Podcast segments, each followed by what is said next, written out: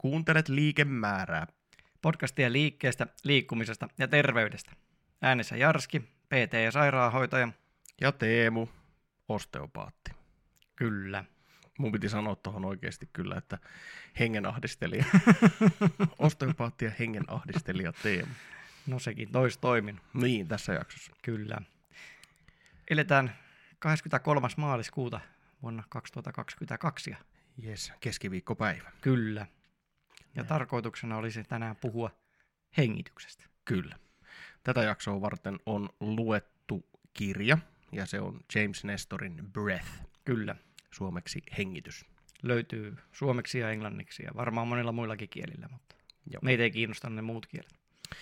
Joo, se oli sillä laiten, että sähän olit lukenut kirjaa jo aikaisemmin, Kyllä. ja nyt sitten palai, palautit mieleen, että mitä on Silmäilin sen läpi. Kyllä. Ja mulle oli ihan uusi tuttavuus sinänsä. Siis olen joskus kuunnellut hänen podcasti, taikka siis hä- en mä tiedä onko hällä podcastia, mutta, mutta tota, Joe Roganin podcastista on kuunnellut hänen. Joo. juttujansa. Ja, tota, ja, ja, ja sitten nyt sitten luin tuon kirjan ensimmäistä kertaa. Jep. Mutta siitähän podcastissa saa kyllä jo sitten vähän kuvaa, että mistä siinä kirjassa puhutaan. Että mullakin oli jo niin kuin näkemys, että Kyllä. mitä asioita siinä käydään. Kyllä, itsekin samasta podcastista aikanaan herran pongasin, niin tota, Joo. kyllähän siinäkin perusjutut tuli jo. Joo. Mulle, Selväksi. tota, mulle tuli kyllä ihan tuli yhden improkaverin kautta. Et tota, shout outti Laurille. No niin. Hän kertoi mulle tästä kyseisestä tyypistä. Ja kyllä ihan vaikuttava, vaikuttava kirja ja vaikuttava heppu. Joo.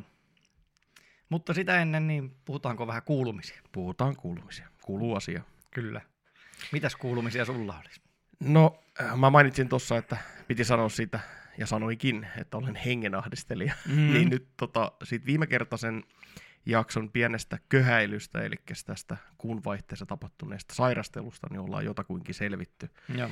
Mutta tota, pientä pientä köhää olisi vieläkin jäljellä, mutta nyt iski noin katupölyt. Kyllä. Ja huomasin, että jaha, että se on menoa, että, että silmiä kutittaa ja, ja tota, kurkku on röhee ja tässäkin podcastissa, jos huomaatte, että tänään sillä meni ääni jotenkin ihan puuroksi yhtäkkiä, niin se on sitten johtuu niistä pölyistä. Kyllä. Aina löytyy jotain. pölyaikaan. Kyllä. Kadut saadaan pestyä, niin sitten alkaa siitepöly, Mm. ja sitten kun siitepölyt on laskenut, niin sitten tulee heinänuha. Joo.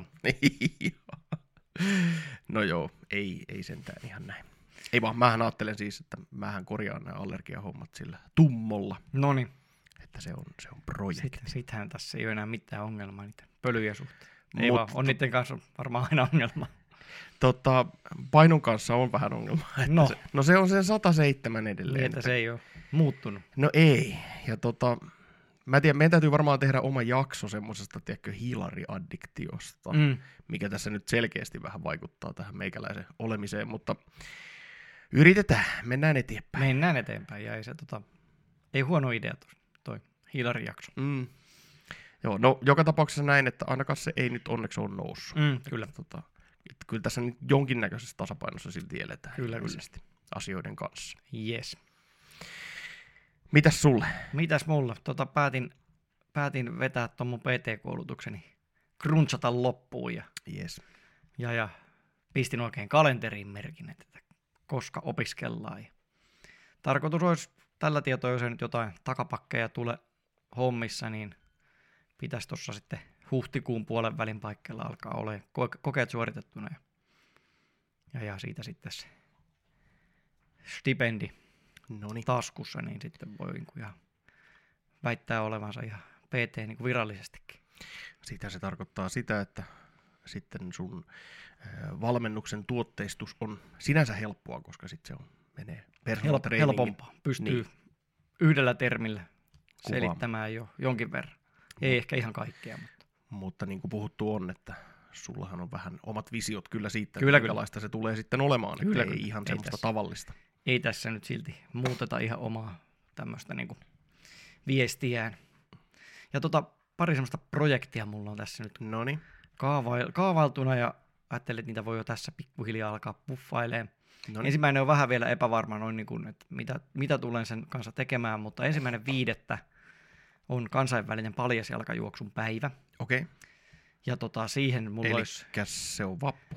No se, siinä, se tässä on se vähän huono puoli tällä Suomen Mm. maassa, että se ei välttämättä ole kaikkein otelluisin päivä Suomessa kulkea paljain jaloin eikä, eikä juosta.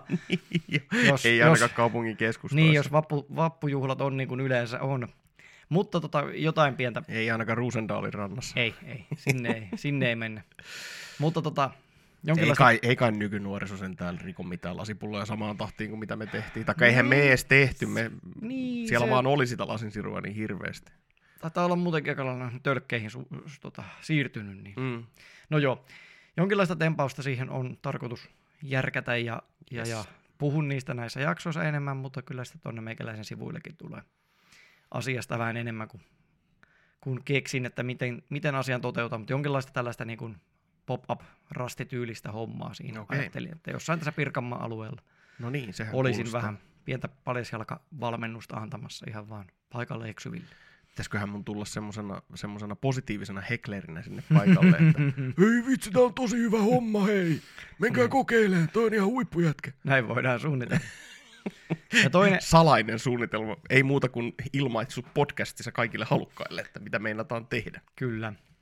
Toinen tapahtuma, mikä tota on jo sillä niin kuin vähän virallisempaa, eli löy- löytää ihan tuolta jo internetistäkin, niin 10.5. on aina unelmien liikuntapäivä, Joo, mikä on siis tällainen liikunta-alan ihmiset saavat silloin järkä, järkätä omia tapahtumia. Niin ajattelin silloin tämmöisen pienimuotoisen myöskin pop-up-henkisen tasapainohomman järjestää, eli Joo. tuolla meidän liiketilalla Sammonkatu 22-24 Tampereella, niin yes. siellä siinä iltapäivän puolella sitten vähän tasapainopuomiin ja muuhunkin tasapainoharjoitteluun pääsee tutustumaan. Joo. Ja sehän on sitten semmoinen, että se on myös meikäläiselle, se päivä on sitten kiinni, eli Joo. mulla ei ole työpäivää, eli mä saatan olla siinä semmoisena osan aikaa semmoisena vierailevana tähtenä sitten hetken aikaa siinä Jep, he, henkisenä tukena ja niin edespäin. kyllä. Mutta tota, silloin tila on vapaa, vapaasti käytössä, että mä en ole paikalla. No niin. Taikka se- en ole ö, ole- osteopaatin niin, roolissa et ole, paikalla. et ole, niin, sanotaan näin. Sanotaan näin. Kyllä. Jep, Jeps. Tästähän me päästään sitten päivän aiheeseen. kyllä. Eli Et... hengitykseen ja James Nestorin samannimiseen kirjaan. Kyllä. Öö, mä mietin tuossa, että mainitsenko mä vielä kuulumisissa jotain näistä mun hengitysharjoituksista, mutta se nyt liukunee tähän aiheeseen jo niin hyvin, että ehkä mä sitten jo rupean kertomaan siitä tässä yhteydessä. Vai määritelläänkö eka hengittäminen? Määritellään eka hengittäminen. Joo, se on, että se on että hyvä varmasti kaikki tietää, mistä puhutaan silloin, kun puhutaan hengittämistä, vaikka kyllä se tietenkin, joku voisi sanoa, että se on aika elintärkeäkin taito, niin idea. Tavallaan. ehkä, ehkä se jotenkin tiedossa on, mutta siis hengityshän tarkoittaa sitä, että meidän solujen energiatuotto tarvitsee happea, tai kyllä se onnistuu hetken aikaa ilmankin happea, mutta se on huomattavasti tehottomampaa ja aiheuttaa sitten elimistön happamoitumista siinä määrin, että käytännössä voidaan sanoa, että solut tarvitsee sitä happea, jotta sitä happea saadaan, niin me luodaan alipaine rintaonteloomme, jolloin ilmaa virtaa keuhkoihin ja keuhkorakkuloista sitten seinämien läpi sinne verenkiertoon se happi siirtyy ja sieltä sitten samalla siirtyy sinne keuhkorakkulaan poispäin hiilidioksidia, jota sitten ulos hengittäessä tulee pihalle. Kyllä. Ja tämän alipaineen pääsääntöisesti luo pallea supistumalla ja laskeutumalla, laskeutumalla alaspäin ja siten lisäämällä sitä rintaontelon tilavuutta. Kyllä. Ja pallean liikehän on pikkusen monimutkaisempi. Mun paras ymmärrys on se, että se, joo, se laskee alaspäin, mutta samalla se, se levittää pikkusen sitä rintakehää sinne sivuille, ja pallean pitäisi myös pystyä liikkumaan pikkusen eteenpäin. Mm, Eli mm. sillä pitäisi olla tämmöinen aika monimuotoinen se liike. Kyllä. Ja tätä voidaan tietysti sitten avittaa apuhengityslihaksilla, joita ovat skalennukset, jotka löytyvät sitten täältä ylimpien kahden ylimmän kylkiluun ja kaularangan välistä. Ja ne on sitten semmoisia, että siinä vaiheessa kun ihmiset rupeaa, rupeaa kiskoon sitä hengitystä, niin Mm. mm. skallennukset kiristyy. Ja, ja sitten on tietysti nämä kylkivälilihakset, eli jokaisen kylkiluun, kylkiluun parin välissä kulkee kolme paria Mm. lihaksia. On ulempi, äh, miten se nyt meni, äh, ulompi, sisempi ja sitten sisin Mm. kerros sitä lihaksistoa, joiden tehtävä on sitten myös kanssa liikuttaa kylkiluita. Kyllä. Ja jonkin Näin. verran sitten vielä noilla kaulan ja hartioiden lihaksilla muutenkin. Niin Juu, ja rangan asennolla Sitten- tietysti sitten ihan jos- myös. Jos oikein ruvetaan kiskoon. Kyllä. Ja tästähän päästään itse asiassa ensimmäiseen ongelmaan, mikä hengityksessä saattaa olla, on se, että näitä varajärjestelmiä käytetään niin kuin pääasiallisena Joo. hengitysjärjestelmänä. Se pallean käyttö unohtuu. Joo, se on tota... Mä ajattelen sen asian niin, että keho hengittää niillä mekanismeilla, joilla sen on helpoin hengittää. Eli jos pallean Kyllä. toiminnassa on syystä tai toisesta joku ongelma, niin silloin apuhengityslihakset tulee peliin. Että keho ottaa sen hengityksen sieltä, mistä sen on silti helpoin Mm, se mm. ottaa. Mutta pallea on semmoinen lihas, että se jaksaa toimia ja sen rauhallisen hengityksen äh, rytmi on sellainen, että se on vähän niin kuin, voi ajatella, että se on vähän niin kuin toinen sydän, että se kyllä jaksaa sitä Mm, omaa mm, hommaansa kyllä tehdä. Siinä, missä ehkä kylkivälilihakset tai äh, apuhengityslihakset siellä kaulalla, skalennukset rupeaa jo Mm, vähän mm. väsyy. Kyllä. Että tota, pallea on tämmöinen raatajalihas siellä, niin kuin pumppukin. Mm, mm. Ja oliko se just toi Nestorin kirja, missä se mainittiinkin, että se, että se suorastaan se ontelopaineiden vaihtelu. Mä tiedän tämän itse osteopatiasta, Mm. mutta saattoi se olla tuossakin kirjassa, että se ontelopaineiden vaihtelu on hy, niin kuin hyvin tärkeä tälle sydämen ö, verenkierrolle ja tota, Mm. Sykevälivaihtelulle. Joo, kyllä. Kyllä se ainakin mainitaan. Mä tosiaan silmäilin sen tässä kohtaa lävitte, niin mä en ihan tarkkaan muista, oliko se tossa kuinka. mutta Joo, Joo. muistaakseni. Näin se kuitenkin on, että sillä on myös verenkiertoon sillä on vaikutusta sillä hengityksellä. Kyllä vaan. No, se on hengitys. Äh, happea sisään, hiilidioksidia ulos. Hyvin paljon yksinkertaistettu. Hyvin, hyvin yksinkertaisesti ja hyvin mekanistisesti selitettynä se on juuri tämä. Noissa tätä vähän tuossa Wim Hofin kirjassa jo pohjustettiin, että pääsääntöisesti se happipitoisuus näissä hengitysharjoituksissa niin vaikuttaa siltä, että se ei niin hirveästi muutukaan, Mm. vaan se mitä siellä säädellään usein on se hiilidioksidin määrä. Kyllä. Ja Joe Roganin haastattelussa Nestor kieltäytyy valitsemasta, että kumpi on tärkeämpi, kaasu, hiilidioksidi vai happi, mutta hiilidioksidi nyt joka tapauksessa vaikuttaa siltä, että sen kanssa pelaamisella on niitä terveyshyötyjä, ja Mm. sen kanssa pelaamista ihmiset pystyy tekemään. Mm.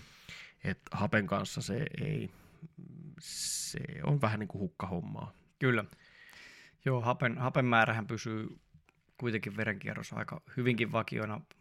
Et sitten, sitten niin kun alkaa olemaan hengitystyössä jo selkeitä ongelmaa, jos, jos se, niin kun se happiosapaine sieltä lähtee laskemaan. Mm. Tai ei välttämättä hengitystyössä voisi olla siinä kaasujen vaihdossakin se ongelma, mutta Joo. kuitenkin. Ne esimerkiksi tämmöisessä tota, keuhkoahtaamataudissa se voi olla se kaasujen vaihto. Joo, että- joo. Ja sehän voi olla myös se niin kuin ihan normaali tilanne. Mm. Ja se, että, että noin niin kuin itse taas tuolta päätyöstään sen monta kertaa on myös nähnyt sen, että se liika happikaan ei ole hyväksi. Ja ongelma siinä on just sitten se, että, että silloin se, tota, se hiilidioksidin poistaminen jää vajaaksi, kun sitä happea on tarjolla vähän liikaa. Niin, Joo. niin, niin tulee tämmöinen tilanne, että sitä hiiltä rupeaa kertymään sinne elimistöön, tai hiilidioksidia rupeaa kertymään sinne elimistöön Joo. aiheuttaa sitten ongelmia sen takia. Ja se, se niin kuin on se, se syy, minkä takia huonosti hengittävälle ihmiselle, niin lisähappi ei ole mikään kauhean kestävä ratkaisu sitten kuitenkaan. Mm. Ainakaan sillä, että pistetään vain nupit kaakkoon ja annetaan hengittää täyttä happea. Sillä, sillä Joo. saadaan hyvin sekavia ihmisiä. Joo. Kyllä, kyllä. Mulle muistuu mieleen tota, klassikkoelokuva Fight Clubin se, että tota, kun sieltä tippuu, Mm. jos lentokone joutuu onnettomuuteen, niin Mm, tippuu mm. maskit ja saadaan aika lailla tiukkaa tavaraa sieltä Mm. hengiteltyä, niin tulee semmoinen euforinen, niin, hyvin ää, rento olotila. niin, kyllä. Mutta tota, varmasti ei ehkä toimintakyvylle ja suorituskyvylle ja Niin. pystyvyydelle kaikista paras Niin. tila. Eikö siinä ehdotella, että se on nimenomaan se tarkoitus, että saadaan ihmisille euforinen tila ennen, ennen varmaa kuolemaa? Niin. Mä en tiedä, onko tämä nyt ihan tos, totuus, mutta se on ihan totta, että sitä sata- sataprosenttista happea hengittelemällä tarpeeksi pitkään, niin hetken on kivaa ja sitten kohta ei välttämättä ole enää niin kivaakaan, mutta sekaisin siinä pää menee. Jep. No niin. Hei, tota, James Nestor on määritellyt sen kirjassa aika hyvän jaottelun siitä, että, että miten se hengitys sujuisi mahdollisimman hyvin. Joo. Ja tota, yksi osa sitä on, on, se taitaa alkaakin sillä, se, se, sillä hänen omalla testillä, missä ne sen Anders Olssonin Joo, kanssa. Olsson oli tämä ruotsalaisherra, jonka hänen kanssa he tekivät. Ihan Joo. kyllä siis, ei ihan kaksistaan, vaan olihan siinä ihan Stanfordin yliopistosta Kyllä. tutkimus Kyllä, kyllä. laitteisto on mukana. Eli plukasivat nenänsä tukkoon ja hengittelivät kymmenen päivää pelkästään suun kautta. Kyllä. Ja tota, vaikka otanta ei ollut kauhean suuri, eli N oli kaksi, Mm. kaksi testihenkilöä, niin ilmeisen negatiivisia olivat ne vaikutukset sitten, että kuorsaus ja uniapnea. Ja, Joo, kuorsaus lisääntyi molemmilla, uniapnean jaksot lisääntyi molemmilla. ja sitten Stressihormonimäärät nousi, ja verenpaine, verenpaine nousi. kyllä. Sitten tietenkin väsyne- väsyneitä, ärtyneitä olivat molemmat. Suorituskykykin laski. Joo, Ne jonkin kävi, ne verran. kävi niissä jossain polkupyörätesteissä siinä. Kyllä. Ja tota, se, mikä oli kanssa aika jännä, mistä tuossa oli enemmänkin sitä mekanismista kerrottu, että mistä se johtuu, mutta se, että, että tämä yöllinen kusellakäynnin tarve lisääntyi. Joo, eli liittyy vasopressiin, niin Joo. äh, hormonin erittämiseen. Kyllä. Eli yön aikana sitä pitäisi erittyä, jolloin... Miten päin se nyt menee? Koska vasopressiini supistaa verisuonia. Ja jos sitä erittyy, niin se tarkoittaa sitä, että hidastaako se silloin verenkiertoa vai miten se nyt menee? Öö, tässä fysiologian kirja auki. fysiologian kirja auki tai, tai soitto kollegalle. Mulla on muutamakin kollega, joka osaa sen kyllä taskusta vetää tuossa, mutta, mutta joo, kaverille. Muistaakseni nyt niin, että kun vasopressiini erittyy, verisuonet supistuu ja silloin saadaan, saadaan tota, äh, vähemmän kusen eritystä. Mm, mm. Vasopressiin, jos se vaikuttaa munuaisissa, niin sitten tietysti kun verisuoni supistuu, niin virtausnopeus lisääntyy, mikä tarkoittaa tietysti lisää kusen eritystä, mutta e- ehkä me ei, Ei nyt, mennä nyt siihen. ei sukelleta liian syvälle siihen. Mä Point- voin sen tarkastaa jostain fysiologian kirjasta, että miten se menee. Point, pointti oli kuitenkin se, että silloin suun kautta hengittäessä joutui myös useammin nousemaan Joo. yön aikana niin kuin vessassa käymään. Kyllä. Eli se ei sille unenlaadulle sekä kauhean hyvää. Joo, ja suu kuivuu ja tekee mieli juoda sitä vettä senkin takia. Joo, joo. Niin ja sitten hänellähän ehti siinä niin kuin kunnon, kunnon sinuiittikin vetää, eli siis poskiotelun Joo. tulehduskin vetää päälle siinä Kyllä, kyllä. loppuvaiheessa tutkimusta. Että aika tiukka oli ihan toi tommonen suun kautta jatkuva hengittäminen Joo, se, terveydelle. hänhän nostaa kyllä sen saman pointin esiin, että, että, tota, että mitä sitten kun yöllä ihmisille käy sitä, että se kieli rentoutuu ja laskeutuu sinne mm. Suuhun ja leuka rentoutuu ja sitten ruvetaankin hengittämään suun kautta. Että nämä samat epäterveiset vaikutukset saadaan ihan sillä, että mennään nukkumaan. Mm. Mm. Mutta siihen on se ratkaisu, eli tämmöinen mikroporeteippi Mm. tuohon, ihan tuohon huulten etuosaan, mm. Mm. semmoinen postimerkin kokoinen mm, palanen. Joo, joo. Ja tota, mäkin olen sitä nyt taas ruvennut tekemään. No niin, joo. Eli, eli ei ole tarkoitus vetää ilmastointiteipillä välttämättä koko, koko lärviä umpeen, vaan ihan semmoinen pieni, pieni teipin pätkä, mikä tavallaan niin kuin sen verran, että se suun avaaminen ei niin kuin vahingossa pääse tapahtumaan. Jep. Eli kun se teippi on siinä, niin hän puhuu siis tämmöisestä, että koulutetaan, koulutetaan näitä puremalihaksia siihen, mm. että niin, niin suu pitä, pidetään kiinni. Mm, kyllä. Mutta sitten hän sanoo kyllä siinä haastattelussa, Roganin haastattelussa, että, että, tota, että hän joutuu käyttämään sitä jatkuvasti. Mm, Että hänellä, hänellä ne ei ole niinku oppinut siihen. niin, niin, niin. Mutta ihan sama toisaalta, jos se hyvä vaikutus tulee sen, sillä hinnalla, että postimerkin kokoinen pala laitetaan yöksi suuhun, niin se nyt ei, ei ole suuri hinta maksaa Mm, mm, siitä, mm, kyllä. että saa hengitettyä nenän kautta. Kyllä. Joo, mä itse silloin, kun mä, mitähän siitä olisi, olisikohan sitä kolmisen vuotta aikaa, kun mä luin ekan kerran ton kirjan vai, vai vähemmän, mutta kuitenkin niin silloin rupesin kanssa keskittyä enemmän tuohon nenähengitykseen. Nyt on huono, kun ei varsinaista dataa ole, mutta se mitä itse niin muistelee, niin se, että jotenkin hirveän herkästi muistan niin koko ikäni, että aina kun on joku pieni flunssatauti ollut tai muuta, niin nokka on ollut tukossa. Joo. Ja yöt esimerkiksi on ollut ihan karmeita just sen takia, että kun nenä on mennyt niin herkästi tukkoon. Mm. Sitten mä aloin keskittyä siihen, siihen että tota, silloin kun pystyn niin kuin asialle asiaa jotain tekemään, niin hengitän nenän kautta. Joo. Ja se on jotenkin tehnyt sen, että ei mun niin kuin mene enää edes kauhean herkästi tukkoon sen enää. Sitähän puhutaan mm-hmm. myös tuossa kirjassa, että se, että niin kuin se, jos tuntuu, että nenä on aina tukossa, niin se just tosiaan, kun sitä käyttää siihen hengittämiseen, niin se myös avaa niitä, niitä nenän kanavia ja sitä hengitystietä sinne. Kyllä. Ja se, että nyt tuossa kun oli, oli viime vuoden puolella pientä flunssaa, niin mä en tavallaan niin edes sallinut sitä itselleni, että se nenä on tukossa. Et mä kävin sitten, jos mä heräsin siihen, että nenä on tukossa, niin mä kävin sitten mun tiikeripalsamia, niin mm-hmm. kävin sitä sniffailemaan muutaman kerran, että sain sen auki. Ja hengitin vähän aikaa sellainen pystyasennossa, että se pysyi auki ja sitten meni takaisin nukkuun. Joo. Niin sitten se taas pysyikin auki vähän aikaa. Joo. Se on muuten hauska sen mun sairasteluni aikana, niin nenä pysyi kyllä auki mm. koko ajan.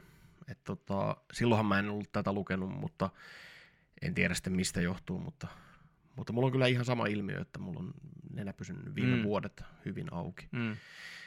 Öö, viimeksi kun mulla on ollut nenä tukossa, niin oli todella hyvä semmoinen nenäsnifferi, jossa mm. oli jotain, mitä lieneekään, mm, mm. semmoista hyvin voimakkaasti jotenkin viilentävää ainetta. Mm. Olisikohan se ollut jotain minttua tai jotain, mitä nyt ikinä mm. olikaan. Mm. Niin se oli semmoinen, että, että mulla oli ihan semmoinen tapa, että mä haistelin, jos mä huomasin, että mun nenä on tukossa, niin mä ihan voimalla ja väkipakolla suorastaan haistelin sitten sitä minttua tai mm, mm. olkoon nyt vaan snifferi. Eukalyptystäkin Tai joku menthol tai joku tai tämmöinen. mentoli, joo joku tämmöinen, niin sen aikaa, että se tuntui, että nyt meni vähän henkeä läpi, mm. ja sitten ehkä pari hengitystä vielä sen lisäksi, ja sitten se meni yleensä niin, että ei mennyt kovin pitkään enää sen jälkeen, että sitten sen enää oli auki. Mm, mm.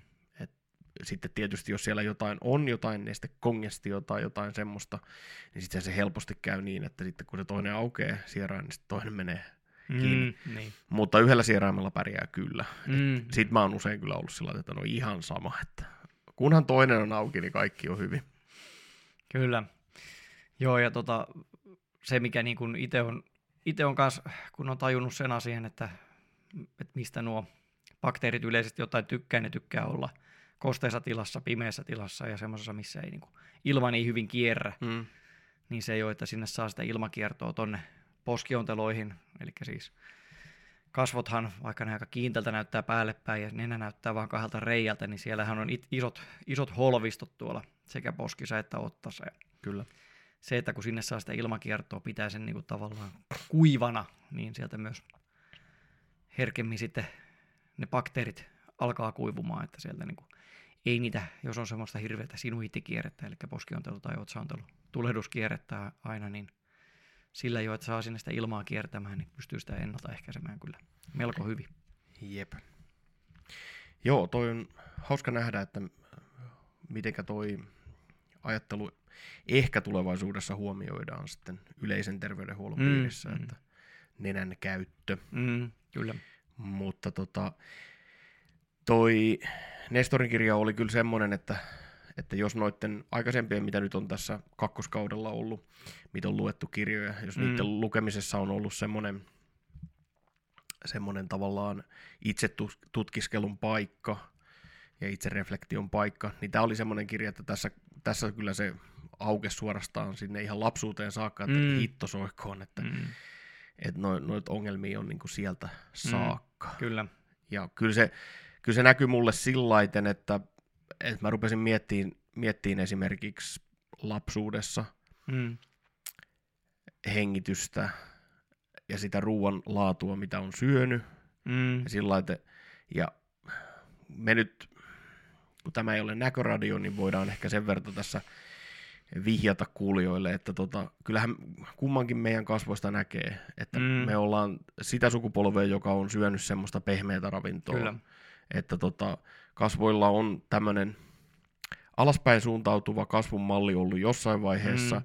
ja tota, sitten sen näkee niin tuosta ihon kunnosta, mulla näkee silmäpusseista, että mm. tota, et ei siellä niin kuin verenkierto toimi ihan normaalisti. Mm. Että tämmöisiä, mutta näähän on just semmoisia, että näitähän me ruvetaan sitten korjailemaan tässä kyllä. aikuisiellä. Kyllä, kyllä, ja joka tota... on tietenkin merkittävästi hankalampaa nyt, mutta Mm. Se tehdään, mitä nyt pystytään. Joo, ja si- siitähän James Nestor on kyllä, täytyy antaa kiitos siitä, paitsi tuosta kirjasta muuten, mutta siitä, että hän, kun hän on itse tutkinut sitä, niin se on aivan ihanaa, että se pystyy kertomaan, että vii, viiden äh, five pennies worth. Mm. Niinhän se Niin, joo, olla. juu, sitä Eli- tilaa. Niin, eli luuta on tullut lisää Mm. viiden pennin verran Mm. naamaan. Ja jos se on tullut tämmöisen, tota, no se oli, sitten mentiin jo siihen purentakiskohommaan, Joo, joo. mutta tota, jos se on tullut sen, sen seurauksena, niin se tarkoittaa kyllä sitä, että sit siitä on noin ilmatiehyöt hyötynyt. Kyllä, kyllä. Men, mennään kohta niihin vielä, kun me tässä nyt vähän jo vihjaillaan purenta-asioista, mutta Mm. puhutaan niistä hetken päästä vielä lisää. Tuohon mä vaan sen verran lisää, että se mikä, mikä itselle tuli semmoisena positiivisena asiana näin niin kuin omia traumoja käsitellessä, niin Yeah. se, että ton kirjan kun luki, niin musta ei tunnu enää yhtään niin pahalta, että nenä on vähän iso. Joo, Se on hyvä vaan. joo, se, Sieraimet saa olla vielä vähän isommat. joo, sehän on hyvä merkki. Klyyvari on kunnossa, niin se tarkoittaa Kyllä. sitä, että ilmaa, ilmaa menee sopivasti ja Oikeista reijistä. kyllä. Joo, yksi vielä tuohon nenähengitykseen, mikä oli kanssa sitten taas, jos, jos ei ole terveysasiat niin kiinnost, kiinnosta, vaan enemmänkin tuo suorituskykyhommat, niin se, että se nenähengityshän lisää myös sitä typpioksidimäärää Joo. veressä merkittävästi eri, eri lailla kuin suun kautta hengittäminen, joka sitten taas avaa mikroverenkiertoa ja parantaa suorituskykyä. Ja sitähän Joo. itse asiassa on noissa, noin noissa, mitä nämä on suomeksi, pre-workout valmisteissakin on välillä. Esitreenivalmisteet.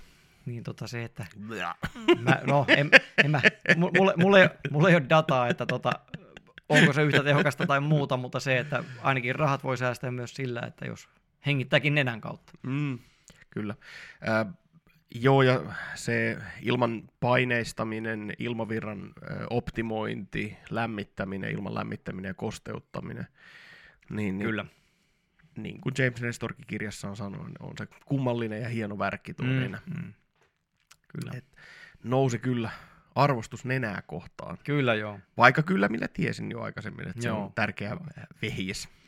Joo, ja se, että en, tie, en tiedä pystyisikö sillä mitään ehkäisemään, mutta niin kuin se, että nenässähän on myös rakenteita, mikä, mikä nappaa kiinni taudin aiheuttajia. Mm-hmm. Ja muitakin tuommoisia, nyt kun puhuttiin sitä katupölystä, niin muutakin Mm. tämmöistä pienhiukkasta. Joo. Niin se, että jos ei niitäkään halua niitä taudin aiheuttajia tai pölyhiukkasia tonne keuhkoihinsa saakka ainakaan ihan niin paljon, ei se välttämättä kaikkeen pysty, mutta paremmin ne kuitenkin siivilöityy tuolla nenäkarvojen ja, ja sen lima, limakalvoston seiniin siellä nenässä kuin Niin. siellä suussa. Eli räkä.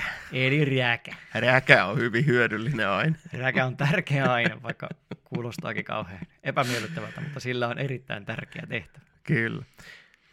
Jeps. Ja tota, sitähän se tarkoittaa, että jos on tiheä nenäkarva äh, verkosto siellä nenässä, niin vähemmän pääsee sitä makrotason Mm, loskaa ja moskaa ja paskaa sinne mm, keuhkoihin. Mutta tota, eipä se tietysti sitä tarkoita, että nyt välttämättä... No, James Nestor kyllä sanoi tuossa kirjassa, että, että siitä nenäkarvojen ää, laadusta voidaan ennustaa kohtuullisen tarkasti esimerkiksi astmataipumusta, mm. Mikä tulee tietysti ehkä huonona uutisena naisille, koska naisilla on tyypillisesti vähemmän nenäkarvoja mm, kuin niin, miehillä. Niin. Mutta tota, no en tiedä, eihän se nyt, eihän se nyt voi pelkästään siitä johtua. No tuskin. Niin.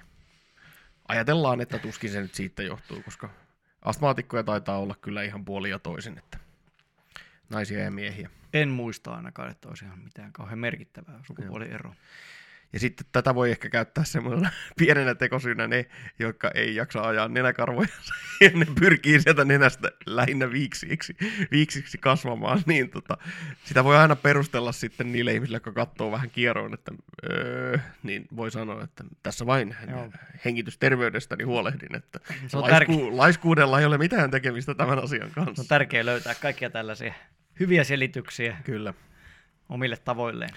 Joo, ei kyllä se, sen verran mä oon itse kyllä nihilisti sen asian kanssa, että mä kyllä ajelen noin niin kuin ulommat nenäkarvat pois. Mm, Et joo. mun mielestä se on jotenkin groteskia, kun sieltä pyrkii semmoinen tuppo. Joo, sitä, sitä mä en tiedä, mikä sen tämmöinen evolutionäärinen merkitys on ollut, että ne ei sitten enää tietyn iän jälkeen pysy siellä nenän sisällä ne karvat, vaan ne rupeaa tulemaan Joo. sieltä ulos. Ehkä se on, Toinen- kato, kun- jos immuniteetti heikkenee, kato iän Ehkä myötä, on niin siitä- nenäkarvat yrittää kompensoida Mutta sitä. kerropa mulle se, että minkä takia sitä korvalehtien ulkopintaan rupeaa kasvamaan sitä karvaa. Sitä mä en ole Jaa. ymmärtänyt. Jaa. No en kyllä tiedä. siis mullahan on tämmöinen teoria siitä karvan kasvusta. No, Että semmoisille kohdille, missä, missä verenkierto on heikentynyt, niin sinne kasvaa karvoja sen takia, koska se veri viipyy pidemmän aikaa, laskimoveri viipyy siellä, ja solut ottaa ravinteita ja puskee metaboliitteja takaisin sinne sotkuun, ja sitten ne ottaa uudestaan sitä kamaa sieltä, ja saa ehkä niitä, no ei ne niitä metaboliitteja takaisin ota, mutta että se metaboliittien määrä lisääntyy, ja sitten se luo otollisen olosuhteen tämmöiselle muun muassa karvan kasvulle, eli tämmöiselle niin kuin soluväliaineen tuottamiselle ja, ja Mm. tota, tämmöiselle niin kuin vallattomalle proliferaatiolle. joo. Tämä nyt on vain tämmöinen teoria, mutta Mutta mä en tiedä, miten se liittyy mun korvalehtiin. Miksi niin on viimeiset viisi vuotta alkanut kasvaa karvaa no jos sinne on kato se heikentynyt se verenkierto tai varsinkin se laskimopaluu, en mä tiedä kyllä miksi se just viimeisen kymmenen vuoden, ei kun viiden vuoden aikana Niin se just. Se tässä ihmetyttääkin. No hittosoiko, no en tiedä. Pitäisikö meidän palata tangentilta taas Mitä, eikö aiheeseen? tämä oli hyvä tangentti, karvan pois, kasvun pois korvista ja nenää. etymologia. Vaikka tietenkin lääketieteen per, tota, parissahan korvat ja nenä ja kurkku on saman erikoisalan piirissä, mutta Joo, ei, ei- silti mennä korviin nyt enemmän. EENT vai mikä se on? Ears, nose, throat ja mikä se yksi on? La- larynx vai No larynx varmaan sitten. Yes. Mutta hei, nyt me ollaan edellisellä tangentilla. Niin, Meidän joo, joo, joo. pois. joo, joo, tangentilta pois, äkkiä. mennään, mennään kotangentilla. Kyllä. Öö, pitäisikö meidän mennä sitten seuraaviin asioihin, mistä Nestorin kirjassa puhutaan? Joo, Eli sitä. nenän kautta piti hengittää, mitä Jep. muuta. No sit se purenta. Sehän Kyllä, tulikin tuossa jo äsken mainittua. ja se liittyy tähän Kyllä. aika vahvasti. Koska Nestorin mukaan, tämä on aivan uskottava teoria, minäkin uskon tähän Mm. itse, elämme semmoista aikaa, että kaikki mikä pidetään terveellisenä on ruoan suhteen siis, niin on pehmeätä. Meillä Mm, on smoothieita ja meillä on avokaadoja, Kyllä. meillä on banskuja ja meillä on tämän tällaisia ja lihakin pidetään sitä parempana, mitä mureempaa ja Kyllä, pehmeämpää kyllä, se on. Kyllä. Ja vaikkei pidettäisi edes terveellisempänä, niin silti niin kuin suurin osa prosessoidusta ruuistahan on tehty aika mukavasti sillä lailla soljuvaksi tuolla hampaiden Niin, välissä. semmoiseksi mössömuodoksi Joo, suorastaan. Kyllä. Ei No. haluta jäyssy jäyssyä. Ja tota, se tarkoittaa sitä, että sinne ei tuu sinne kasvojen, kasvojen rakenteisiin ja erityisesti yläleuvan, niin kuin yläleuvan luun eli maksillan Mm. rakenteisiin ei tuu sitä stressiä ja se stressi tässä tapauksessa rasitusärsyke on semmoinen, että se stimuloi sitä kasvua. Mm. Stimuloi kasvua ja itse asiassa on vaatimus sille normaalille kehittymiselle. Tai mitä nyt pidetään normaalina, koska normaalin käsitehän on se, että meidän elimistö mukautuu niihin ärsykkeisiin, mitä sille tarjotaan. Kyllä. Eli norma- se, että meillä on pehmeätä ruokaa, niin se on normaalia, että meidän tavallaan yläleuvan luu pienenee ja suut pienenee ja ilmatiehyöt äh, ahtautuu. Kuten monessa muussakin asiassa, niin kehohan tekee nimenomaan just sen mukaan, minkälaisia ärsykkeitä se saa. Jep. Tavallaan niin kuin muo- muodostuu järkevästi niihin nähden.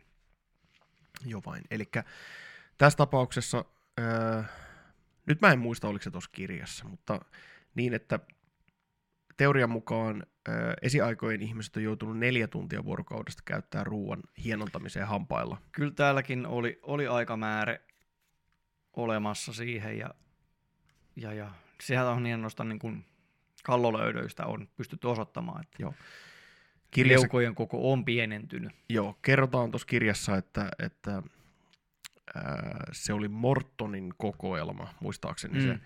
Ja tota, tämä Morton oli ilmeisesti tämmöinen kovan luokan rasisti, joka, Joo. joka tota, oli sitä mieltä, että, että alempi, alempien rotujen kalloista ei voi löytyä mitään parempaa, mutta tai, olikohan se jotenkin niin kuin Jotenkin näin, se vähän, Joo. ei ollut, ei ollut niin kuin kauhean ylevät nämä tarkoitusperät, miten tämä oli tämä kokoelma kerätty, Juu, mutta eikä kauhean poliittisesti korrekti. ei, mutta siinähän toisaalta vähän niin kuin pilkka osuu omaan nilkkaan. Nimenomaan.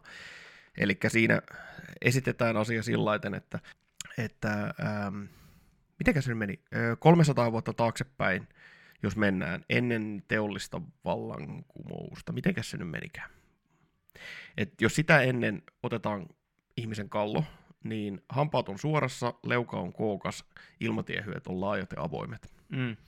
Mutta jos mennään sen jälkeen ja se teollinen vallankumous liitetään nimenomaan siihen tota, ruoan laatuun Mm, ja mm. erityisesti sen ruoan pehmeyteen, Mm. niin sen jälkeen suu on pienentynyt, hampaat on vinossa, Mm. on enemmän niin sanottuja suutauteja, reikiintymistä ja sen sellaista, Kyllä, enemmän hengitystauteja, hengitysvaikeuksia. kyllä. Eli tämä liitetään nimenomaan siihen. No, mitä sille asialle sitten voisi tehdä? Mm. Mm. James Nestor esittää ajatuksen, että pitäisi käyttää niitä, sitä purukalustoa. Kyllä, Eli Kyllä. aika yksinkertainen vastaus. aika, aika yksinkertainen vastaus. Ää, hänhän esittää sen niin, että, että voi esimerkiksi syödä kovaa purkkaa. Mm. Ja semmoinen brändi, minkä hän mainitsi, on Falim. mm. Ja se oli joku turkkilainen. Se oli joku turkkilainen, joka on, mä oon kanssa käsittänyt, että se ei ole, samanlaista purukumia kuin meidän purukumi, joka sekin on aika pehmeä tavallaan. Mm. Niin kuin, Kyllä, se on ilmeisen, ilmeisenkin sitkeä. kyllä. Ja yksi pala kestänee sen tunnin verran. Mm. Ja tota, ää, muistaakseni se oli vielä ohjeena, että tunnista kahteen päivässä, kun pureskelee, niin se Joo. pitää riittää. Just, just tässä selailin tuolta vielä, että täällä, Joo. täällä mainitaan niin aikamäärinä just, just tällä, että niin kuin tunnista kahteen niin kuin Joo. kovaa pureskelua päivittäin. Joo. Mutta samanhan voi kyllä saada aikaiseksi ihan tuommoisilla purentanykeröilläkin, Kyllä. Niin kuin viime jaksossa puhuin, että mulla on nyt tämmöiset nykeröt tässä olemassa, niin Mm. Mm. No, en mä nyt ole kyllä niitä ihan niin paljon käyttänyt. Et mulla on ollut vähän aikakortilla. Ei Mm. ollut semmoista hetkeä, että olisi vaan voinut. No nyt jälkeenpäin ajateltuna olisi, No joo. olisi kyllä voinut, mutta, mutta tota, otamme sen projektin kanssa tuossa nyt työn alle vähän aktiivisemmin. Että, Kyllä tässä Laitetaan. lisäpontta siihen tulee. joo, ja sitten se, että mikä oli myös tärkeä, että et, et ei, puhuitko sä sitten jo viime jakson aikana, että ei pistettäisikö kummallekin puolelle niitä nykeröitä, vaan pidettäisiin sellainen vuorotelle. En tainnut puhua, mutta se oli mielessä, koska muist, muistan tuossa kirjasta sen lukeneeni, että se, silläkin on se merkitys, en muista sitä mekanismia, mutta sillä on merkitys nimenomaan sillä, että sitä vaihtelee sitä puolta. Joo, ja sillä laiten, että jos puree pelkästään hampaita yhteen, niin sillä ei saada samanlaista niin kuin, kehittävää stressiä aikaiseksi, mm. Mm. koska elimistö tulkitsee sen samanaikaisen hampaiden yhteen puremisen sympaattisena ärsykkeenä, Mm. mm. eli tämmöisenä stressiärsykkeenä, Mm, mm, joo. jolloin nousee kortisolitasot, jolloin ei synny uutta Mm. uudismuodostusta luuhun. Mutta jos se on toispuoleista, niin se simuloi niin ruoan jauhamista, mikä on parasympaattinen Mm. ärsyke, mikä sitten taas ajatellaan, että sen pitäisi lisätä sitten sitä luumuodostusta. Kyllä. Ja tota, mullahan on nyt noin noi palaset, mitä mä käytän sillä laiten, että mä aluksi käytin, että kummallakin puolella, Mm. mutta nyt sitten, nyt sitten tota, viimeiset pari viikkoa on tehnyt sitä, että vaan toisella puolella. Joo. Ja sitten mulla on toi se nykerö, mikä on tuossa etuhampaissa. Mm. Mutta se etuhampaissa oleva nykerö on, äh, tai semmoinen boltsi, Mm. mikä siihen laitetaan, niin, niin mä katson, että sen rooli ei ole kyllä ehkä ihan samanlaisesti se, se tota, niin kuin, puremisärsykkeen muodostaminen, vaan sen, sen tehtävä on pumpata lihaksiin verta Mm. Mm. ja tota, saada tavallaan vahvistettua sitä lihasta, joka on kireä ja heikko Mm. mun naamassa. Eli masseetterilihasta, temporaalislihasta ja Mm. pterykoideuksia ainakin. Mm. Eli tässä, tässä on niinku tämä järkeily sille, että miksi sitä sitten taas käytetään. Joo, joo. Mutta tosiaan sen luunmuodostuksen suhteen, niin se pitäisi tosiaan olla semmoinen syömistä simuloiva Mm. purenta, Mm. niin si- silloin siitä on sitä hyötyä. Kyllä, kyllä. Ja tosiaan se, miten tämä linkittyy niihin hengitysasioihin ja siihen nenähengitykseen, on se, että kun, kun, kun se ei pääse leveyssuunnassa, ei tule sitä signaalia kasvaa sille kasvojen luustolle, niin se kasvaa tuonne alaspäin ja ylöspäin, mm. mikä sitten taas vähentää sitä nenäontelossa olevaa Jep. tilaa. Eli sulla nousee kitalaki ylöspäin, Joo. muodostaa semmoisen uun tai jopa veen muotoisen Mm, katon sinne, mikä sitten tulee suoraan sinne nenäonteloille viemään tilaa. kyllä. Että sit sen lisäksi tämmöisestä niin kuin enemmän pur- puremista vaativasta elämänlaadusta niin olisi hyötyä tuolle hampaiden suorana pysymiselle ja sille, että viisauden hampaat, ma- mahdolliset viisauden hampaat mahtuu paremmin sinne suuhun. Ja sitten esimerkiksi se, että tuommoinen yöllinen narskutus ja hampaiden yhteen pureminen, niin pitäisi sillä kyllä vähentyä, että Joo, mitä käyttää päivittäin. juuri näin. Ja tota, jos nämä meidän ohjeet kuulostaa vaikealta, ei halua tilata mitään apuvälinettä tai jotain hirvittävän tota, hankalasti syötävää purkkaa, Mm. niin ihan semmoiset perusajatukset siitä, että jos sä syöt, niin se liha, mitä sä syöt, niin se voi myös olla jäyssyjäyssyä. Kyllä. Että jos sä ostat kaupasta esimerkiksi keittolihaa tai jotain tämmöistä, Mm. niin sä voit perustella sitä, sen syömistä sillä, että sä pidät huolta sun purukalustosta ja Siitä ei, siitä ei ole välttämättä pakko niin kuin keittää ihan pehmeäksi. Jep. Ja tota, no siitä nyt ei tulee ravitsemuksellisetkin seikat vastaan, että en mä nyt anna siitä sen enempää ohjetta, mutta, tota, mutta tiedostan, että voi olla tosi vaikea, koska on tosi paljon semmoisia ruoka-aineita, mitkä on vaan luonteeltaan tosi pehmeitä. Mm. Et tota, mun mielestä on aivan hyväksyttävää se, että haetaan sit sitä apu, apua niin tämmöisistä apuvälineistä, Mm, mm, mm. eli nykeröistä Mm. taikka sitten jostain muista, muista tota purkasta tai semmosesta. Mm. En ole vielä muuten tilannut, mutta meinasin, että katon, että löydänkö niitä purkkavaihtoehtoja No. Muistasin jollain nettifoorumilla tai jossain, siis ihan sivulauseena lukeneen, että joku oli tilannut varmaan just tätä turkkilaista, Joo. mutta en muista tarkemmin tätä asiaa. Joo, mä oon itse käyttänyt, tämä voi mennä ehkä siihen enemmän siihen oman laiskuuden perusteluasiaan kuin mihinkä terveystapaan, mutta tota, olen käyttänyt tätä kirjan oppeja muun muassa siihen, perustelen sitä, että miksei aina viitti tehdä vihanneksista minkäänlaisia paloja, vaan jäystää ne siitä ihan sillä kokonaisena. Joo. Ja sitten on sillä myös perustellut rakkauttani jälkiunileipään, Hei. josta on kyllä tykännyt pienestä pitää, mutta nyt varsinkin sillä lailla, että tämä on leukatreeniä. Joo. Se on muuten hauska juttu, koska tota, mulla on kans, kun mulla on se nyrkkeilytausta, Mm. niin, niin sehän tietyllä tapaa, kun sä laitat hammassuojat suuhun, niin semmoinen tietty jännitys siellä leuassahan on ihan hyvä olla Mm. olemassa, ettei se heilu siellä ihan vapaana, koska jos se Mm. heiluu ihan vapaana ja siihen sattuu nyrkki osumaan, niin sittenhän se on tajukankalla Kyllä. kyllä. Mutta se on hauska, mä en tiedä näkeekö sitä just nyt, no ehkä just nyt kun mä oon just ajanut taas kaljuksi, Mm. mm. mutta tota, sen näkee, että että mulla on sitä puremalihaksistoa, on temporaaliksissa Mm. täällä niin kuin kallon sivuilla, on, on niin kuin lihasmassaa sillä, että sen suorastaan erottaa, mm. Mutta se aina mulle on näyttäytynyt jotenkin siltä, että mulla on niin kuin liian isot puremalihakset suhteessa mun päähän. Et se, on, se luo vähän semmoisen hauskan, hauskan näköisen profiilin, että, Niin. että tuo, tuo on vähän niin kuin tuollainen niin kuin, hauskan näköinen tyyppi. Mutta, tota, mutta tässä just tosiaan se, että esimerkiksi kun sulla on, on hammassuojat ja sulla on nyrkkeilytilanne, mikä on vaikka se olisi hauskaakin, niin se on silti se on sympaattinen ärsyke. Mm, kyllä, kyllä. Eli silloin Joo. se ei stimuloi sitä Joo. luuston kasvua sinne. Kyllä. Joo. Ja sitten vielä viimeisenä asiana tähän purentahommaan se, että on olemassa niitä erilaisia kiskoja. Mm, Mut joo. En kyllä tiedä yhtään, mikä on sitten Suomessa se En tiedä saatavuus. kans. En tiedä kans. Kirjassa esitellään muutamiakin, taisi olla enemmänkin niin muunnoksia sitä samasta kiskomallista. Joo. Mutta en tiedä yhtään, en osaa siihen sanoa. Joo. Se men, muuten meni jotenkin niin, että se oli monoblock oli se ensimmäinen. Se oli eka ja sitten oli jotain muita blokkeja. Homeoblock oli Joo. se, mitä se Nestor on itse käyttänyt. Ja sitten siinä oli, oli vielä joku, joku siinä välissäkin. Joo. Ja ne on nyt arvatenkin sellaisia, mikä sitten vaatii kyllä tota, ammattilaisen sitä sovitusta tekee ja muuta. Kyllä, En, en ehkä suosittele näitä nyt itse joo. värkät, värkättävän. mutta se, mikä siinä ajatuksessa viehätti kyllä, oli se, että jos sulla on jo valmiiksi purena-ongelmaa ö- öisin, niin kuin mulla on, Mm. niin että sä saisit hyödynnettyä sen purentastressin siihen, että Niin, se, niin, niin. se niin kuin levittäisi sinne yläleuvan luulle sitä painetta. Mm. Koska sitten tässähän esittää semmoisen ajatuksen, että, että se stressi, mikä välittyy sinne yläleuvan luuhun, niin tota, se stimuloi sieltä suturoista, eli siitä, miten, missä se luu on liittynyt muihin luihin, eli mistä se on luutunut Mm.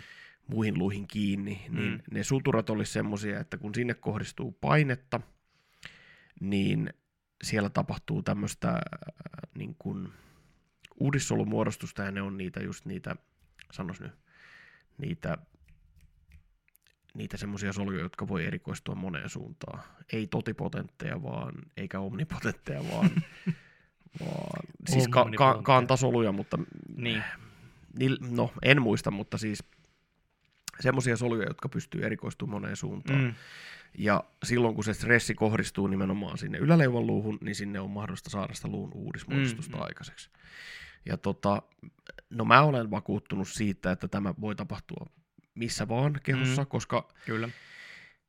no tämä on pieni tangentti, voidaan lähteä sinne, jos halutaan, Mm. mutta tota, lyhyesti kerrottuna siis mä hoidan äh, kohtuullisen usein semmoisia vaivoja, jotka mä olen itse tulkinnut, että täällä on uudismuodostusta Mm. esimerkiksi ristiluussa, Mm. joka jo, johtuu siitä, että ihmiset istuu sen luun päälle. Mm. Sillä luulla on normaali kompensaatiokaava, semmoinen, mikä, miten sen kuuluu käyttäytyä, Mm. mikä ei ole symmetrinen, se on epäsymmetrinen kaava.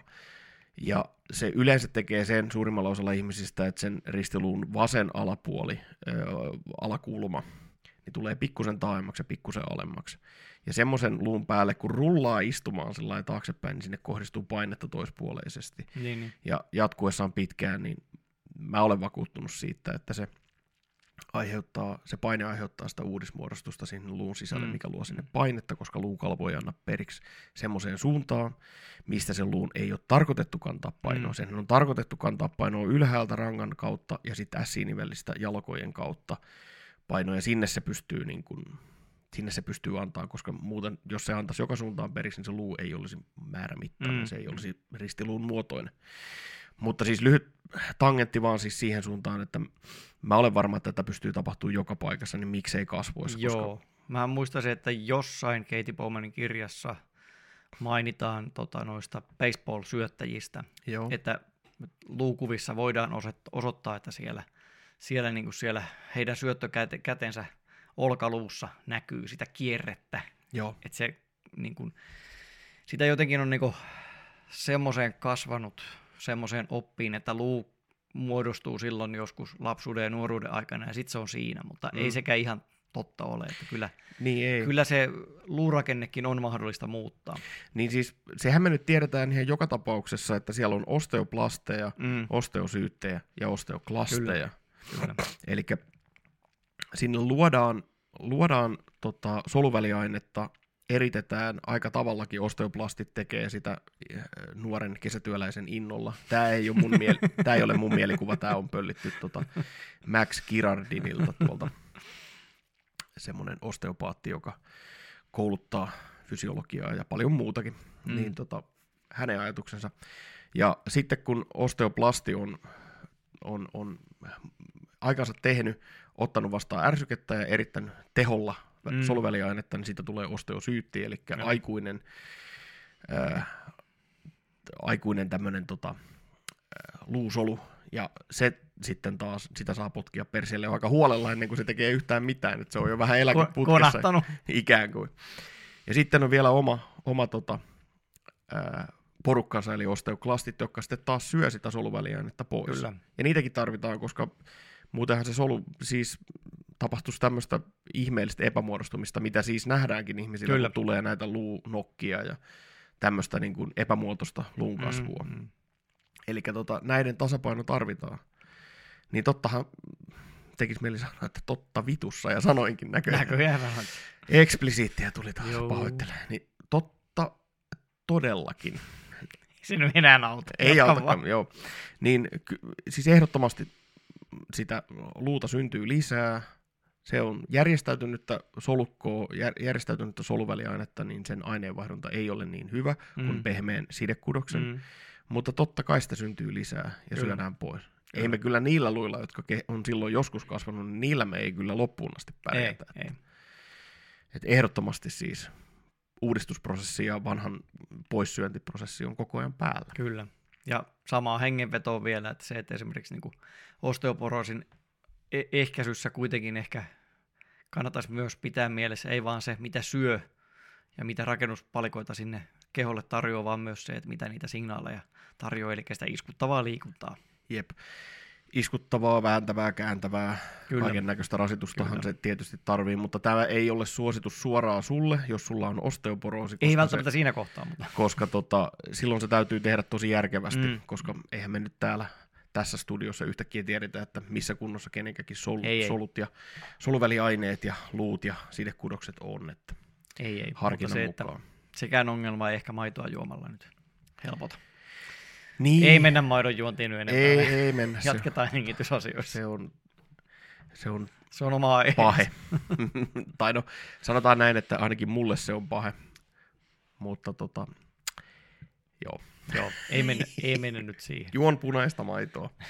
Sen verran mainitsen tässä. Ehkä se on se syy, miksi mun paino ei laske. ei se en, kyllä ole se joo, mä juon sitä niin vähän kahvin sekaan pitää laittaa maitoa, koska se on yleensä liian kuumaa. Jaha, nyt me mentiin taas tähän keskusteluun. Ei, nyt, no, Tämä on tangenttipäivä, nyt, ollaan vähän. Nyt minä, nyt minä otan meidät takaisin sinne hengitykseen. Eli ehkä ollaan nyt tehty se selväksi, että nenän kautta pitää hengittää. Ja purentalihaksistoa pitää käyttää. Muun muassa sen nenän, nenähengityksen tota, turvaamiseksi, mutta Joo. myös muista syistä. Hei, tässä pitää vielä mainita se, että et, tota, jos haluaa tähän purantahommaan perehtyä, niin semmoinen YouTube-kanava kuin Orthotropics. Koska Orthotropics on sitten tämmöisen myös kirjassa esiintyvän tämmöisen Mike Mew-kaverin, brittiläisen hammaslääkärin näkemys siitä, että mitä siellä pitäisi tehdä mm. näille jutuille. Ja yksi juttu, mikä siinä on, mistä ei ole vielä mainittu, on se, että et, mm, jos puhutaan esimerkiksi yöpurennasta, niin kasvojen alueella on järkyttävän iso lihasmassa puremalihaksilla. Mm. Siis, no järkyttävän on tietysti huono sana, mutta siis tosi iso lihasmassa on puremalihaksilla, jotka mm. sulkee suuta. Niin mikä niiden vastavaikuttaja on? Mm. Siellä on muutama lihas, jotka avaa suuta, kyllä. Ja siellä on lihaksia, joiden tehtävä on niin kuin olla vastavaikuttajana, mutta siis kieli mm. on kyllä. iso vastavaikuttaja puremalihaksille. Kieli on vahva lihas, mm. monipuolinen lihas, iso lihas. Mm ja tota, ähm, Mike Mewn ja hänen isänsä, olikohan se John Mew, niin tota, heidän näkemys sen mukaan, mitä minä olen ymmärtänyt, et on se, että ei pelkästään se, mutta he on ehkä ainoat ihmiset, josta mä, jotka olen koskaan kuullut, että puhuu siitä kielen tärkeydestä mm. Tässä niin purennan hallinnassa. Ja sehän on toisaalta ihan ymmärrettävää, koska esimerkiksi uniapneassa se kielihän pyrkii Kyllä. painuun sinne nieluun, ja tukkimaan niitä teitä. Kyllä. Jos se on hyvin hermotettu, niin mä uskon, että unen aikanakin se on, kehon on tosi helppo saada siitä informaatiota ja pitää pieni toonisuus siinä kielessä, mm, ettei se mm, valhda. Mm. Eli tämä on vielä yksi semmoinen. Ja tietysti silloin, jos tätä heidän harjoitusta, se löytyy sieltä äh, heidän äh, kanavalta sieltä tota, YouTubesta löytyy. Joo, ja Dui... se tuossa myös kirjassa esitellään. Niin, ja show notesihin tulee totta Kyllä. kai sitten. Niin Doing Mewing on Joo. muistaakseni se video, mistä siinä puhutaan. Ja tota, sieltä voi käydä katsomassa tarkemmin. Että tämä oli vaan tämmöinen sivuheitto siihen, että Joo. mun mielestä se on täysin järkevä ja looginen ajatus. Mm, mm. Totta kai kielen pitää olla hyvässä kunnossa. Kyllä. Kyllä. Mennäänkö sitten frekvenssiin? Koska siitähän puhutaan myös Frekvenssin mennään. Eli se, että minkälaisella tahdilla sitten pitäisi hengittää. Jep. Koska sekin on aika toisaalta niin kuin jännä juttu. Hmm. Itsehän tuolla päätyössäni lasken ihmisten hengitysfrekvenssiä aika usein. Mm-hmm. Ja toki niin kuin tietenkin tilannehan on sillä vähän eri päivystykseen tulevalla ihmisellä. Ehkä kuuluukin vähän olla hengitysfrekvenssiä eri lailla ja muuta – mutta se, mitä pidetään normaalina, on 12-20 kertaa minuutissa Joo. hengitystiheys. Joo. Ja näin Eli- niin kuin varsinkin sen jälkeen, kun ton, on itse lukenut tuon kirjan ja pikkasen sitä asiaa niin kuin ottanut tietoisen kontrolliin ja, ja sitten seuraillut sitä asiaa, niin sehän on aika tiheä. Eli se on noin suurin piirtein niin kuin kolmesta neljään sekuntia per hengitys. Mm, Jos 20 Joo. hengitystä Joo. minuutissa, niin se Joo. on silloin kolmen sekunnin joo. hengitys. Mutta lasketaanko siihen sisään ja ulos hengitys? Siis joo, siis yks, Joo. yksi sykli, eli sisäinen uloshengitys. No se on kyllä tosi tiheä. Joo, eli 20kin on vielä niin kuin normaalin rajoissa. Joo. Ja se, että sitten kun mennään alle 12, öö, riippuen vähän, joissain, joissain laskennossa se voi olla alle 10kin, niin tota, sitten aletaan puhua niin kuin, niin kuin bradypneasta, eli siis liian hitaasta hengittämisestä, Okei. Okay. joka sitten taas, niin kuin, jos vertaa siihen, mitä tuosta kirjasta nyt oppi, niin sehän ei ole vielä mitään se kymmenen. Eihän se olekaan. Ää, joo, kyllä. Koska sehän olisi, no itse asiassa jos sä hengität kymmenen kertaa minuutissa, niin sehän olisi tämä niin kuuden, kuuden sekunnin hengityssykli, mutta sekin, joo, se on kyllä, se on vielä itse asiassa aika tiheä, Mm. koska James Nestorhan mainitsee niin kuin tämmöisen, oliko se täydellisen hengityksen vai kultaisen hengityksen ajatus on se, että sisähengitys 5,5 sekuntia, Joo. uloshengitys 5,5 sekuntia. Jo, josta Mitä- tulee niin kuin vielä, kun sen, sen laskee, niin pelottavasti viisi ja puoli siksi frekvenssiksi minuutissa. Niin, eli siis todellakin ollaan niin kuin siellä, mikä se termi oli, Brady, Brady, Brady, bradypnea. Bradypnea. Mm. Joo. Joo, tässä on muuten hauska tangentti vielä. Mä mainitsen, koska ö, tota, kudoksista erittyy semmoista kuin bradykiniiniä. Mm. Mä en muista missä tilanteessa. Olikohan se joku histologinen reaktio, joku immuniteettireaktio. En Mm. muista, mutta siis bradykiniiniä erittyy. Ja tota, silloin kun me oltiin osteopaattikoulussa fysiologian tunnilla, niin minä tietysti sen jo mielessäni totesin, että se on bradykiniini. Ja tota, Tom Brady. niin, no ei, ei, ei hänen, en tiennyt kyllä, että tota, edes silloin, että kuka hän on, mutta, mutta tota, tosiaan se hauska, koska, koska jos joku sanoo bradykiniini, Mm. niin mun päässäni se on bradykiniini, koska Brady. Brady on siis hidas. Joo, joo. Ja taky on nopea, muistaakseni. Juuri näin. Joo, mutta siis tuossa kirjassahan oli niin kuin hirveä määrä näitä tämmöisiä erilaisia. Mulle naurettiin silloin, kun mä sanoin bradykiniini. Se oli ihan oikein. Nauran itsekin. Hi- Hirve, hirveä määrä erilaisia niin kuin tämmöisiä perinteitä. Mhm. Mm-hmm. Sekä joogaa, meditaatioperinteitä, Mm. ihan, ihan niin kuin, oliko se Ave Maria rukouksenkin tämä, tämä tota, Joo. normaali kaava. Mä en tiedä, miten se menee latinaksi muuta, mutta siis se, että kaikki näistä, kun niitä alkaa laskea, niin pakottaa hyvin pitkälti just tähän, tähän 5,5 tai ainakin sinne päin 5,5 sekuntia niin kuin sisään ja sama ulos Joo. hengitysfrekvenssiin. Et se oli tämmöinen aika universaali niin kuin hengitysohje, mikä, mikä sitten siinä nimetään, että se on tämmöinen kultainen hengitys tai täydellinen hengitys tai Joo. mikä nyt onkaan. Eli tämmöisissä hengellisissä harjoitteissa tai hengellisissä traditioissa, mitä nyt sitten ikinä tehdäänkään, ihan vaan jonkun rukouksen tai mantran resitointi olisi Mm. itse asiassa hengitysharjoitus Mm. siinä samalla, Kyllä, mikä olisi tietysti aivan hyvä, koska se on stack your life tyyppistä. kyllä, kyllä, kyllä. Saadaan monta asiaa siihen samaan. Kyllä. Ja mä muistan silloin, kun luin tuon ekan kerran ton kirjan, niin mä pistin jossain välistä sekkaria vähän päälle, että kokeilin, että miltä se tuntuu se, Mm. se kyseinen hengitys. Ja huomasin, että hitsiläinen, tämähän on hyvin pitkälti juuri semmoinen hengitys, mitä mä teen silloin, kun mä istun saasenia. No niin, kuin ihan vaan siis luontaisesti, kun siinä sitten rauhoittaa sen hengityksenkin ja muuta, niin kyllä. se tuntuu sitten hyvältä. Ja itse asiassa siinä sitten sen on lukenut joskus jo aikaisemmin, että missä se kieli pitää olla siinä, kun saasenia istutaan, että se Mm. olisi tuolla etuhampaiden, ko- ko- koskettaa tuonne etuhampaisiin sillä kevyesti Mm.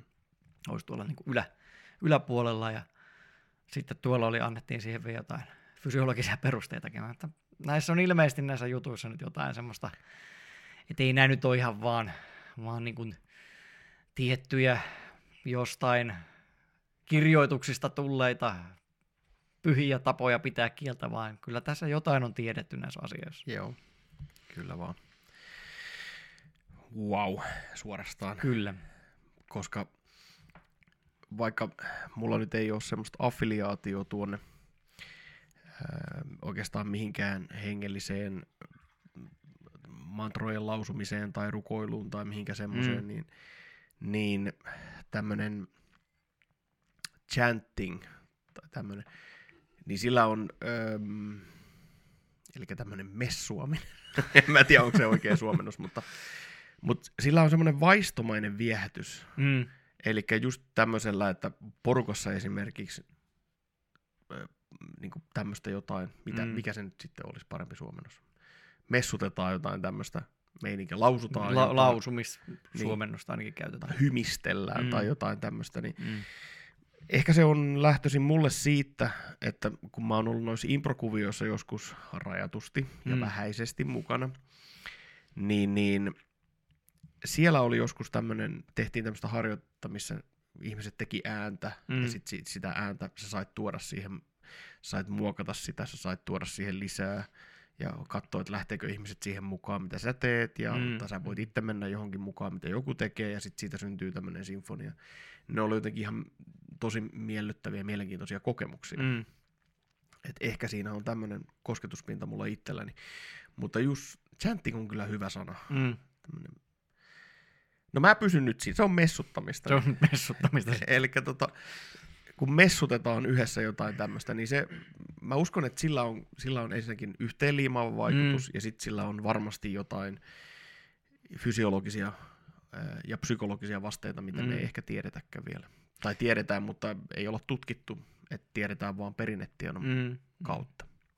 No siis ei tarvi mennä edes hengelliseen perinteeseen, vaan se, että nyt taas varsinkin kun tuntuisi siltä, että kesäfestarit aukeaa, niin kyllä sielläkin aikamoista messuttamista sitten yhteislaulua vedetään ja muuta. Ja Mm. itsekin joskus festareilla käynyt, niin kyllähän se hienolta tuntuu, kun sitä tuttua biisiä siellä saa kymmenien tuhansien muiden kanssa niin kuin Mm. mölistä. Joo, siinä on jotain mielenkiintoista. Mä oon ollut kyllä semmoinen individualisti, että mä oon aina vihannut niitä, vihannut niitä festarijuttuja ja semmosia. Koska mä karsastan ihmismassoja. no joo.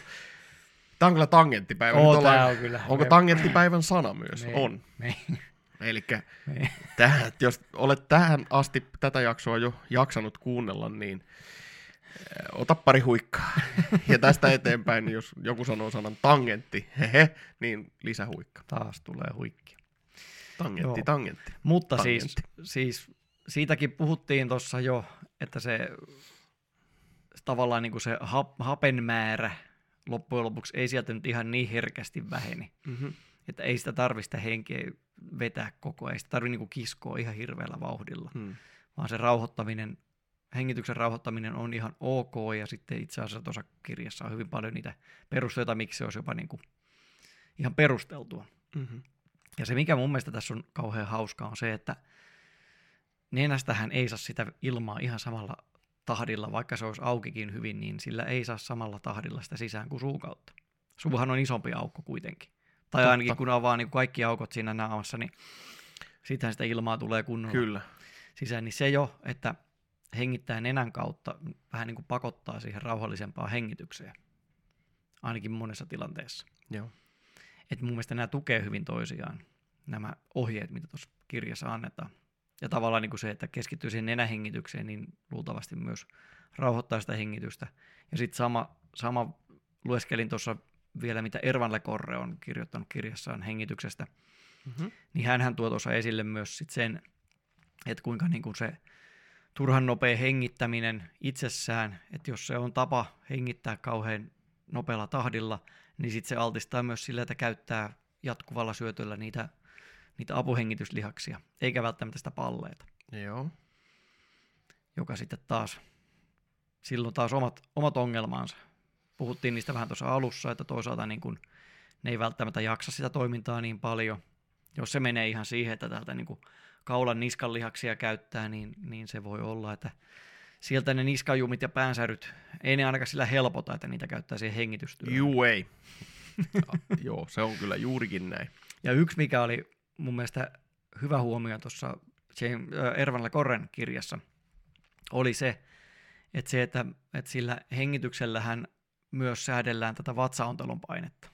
Mm-hmm. Eli silloin, kun nostetaan jotain raskasta, niin meidän tämä lannen rankahan on täällä aika yksin. Siis lantiossa ei ole muuta, muuta luista rakennetta tukemassa kuin se ranka. Mm-hmm. Ja se tuki silloin, kun jotain tarvii oikein nostaa, jännittää, se tulee sillä vatsaontelon paineella, Joo. mikä muodostetaan hyvin pitkälti niin kuin sen pallean avulla. Toki siis myös vatsalihaksien avulla, selkälihaksien avulla, mutta se tarvii myös sen palleen, se tarvii sinne sitä ilmanpainetta, että Joo. se pysyy se tuki siellä. Joo. Niin se, niin kuin se että, että sitä palleaa pitäisi osata käyttää jo ihan, ihan senkin takia, että pystyy sitten toimimaan jonkun raskaan kuorman alla. Silloin kun tarvii saada Joo. toi keskikroppa niin kuin tiukaksi. Kyllä. Joo, tuossahan on ihan oma maailmansa tämmöisessä kore-ajattelussa, mm. mutta, tota, mutta, mutta ähm, mä ajattelen sen itse sillaiten, että tämä tulee tuolta systeemataistelulaista, mm. mitä olen myös pienen hetken elämässäni harrastanut, niin sen mitä mä kerkisin olemaan, niin puhuttiin ilmapatiasta. Mm. Et siellä elimistön sisällä on semmoinen ilmapatia, jonka varassa me pystytään liikkuu ja tekemään, me tavallaan niin kuin antaa meidän kropalle niin kuin liikkuvuutta. Mm. Taikka näin mä se ainakin koin silloin. Ja tota, se ilmapatia voi olla iso, se voi olla, jos sä oot hengittänyt sisään, se ilmapatia on laaja ja silloin se soveltuu aika hyvin niin kuin raskaiden asioiden tekemiseen.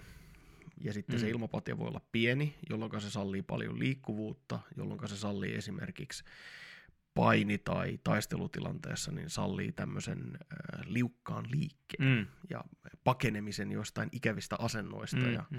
ja lukotusyrityksistä ja sen sellaisista. Mm.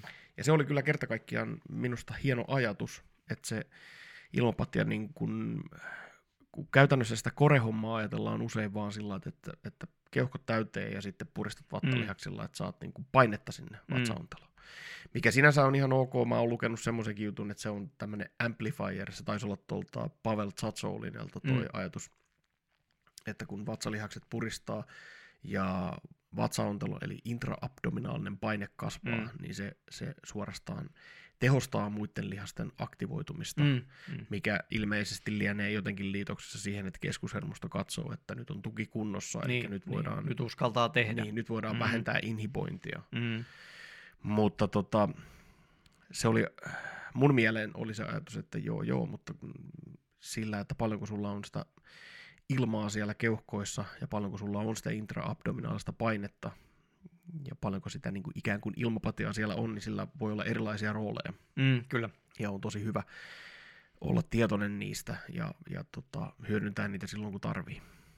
Ja mä myös sitten ajattelen sen, että, että lopullinen tavoite on vapautua koko ajatuksesta, eli, eli se, että sun keho työskentelee tasan sillä ilmamäärällä tai, mm, tai mm. tasan sillä äh, vatsaontelun sisäisellä painolla, mikä sillä kullakin hetkellä on annettu. Mm.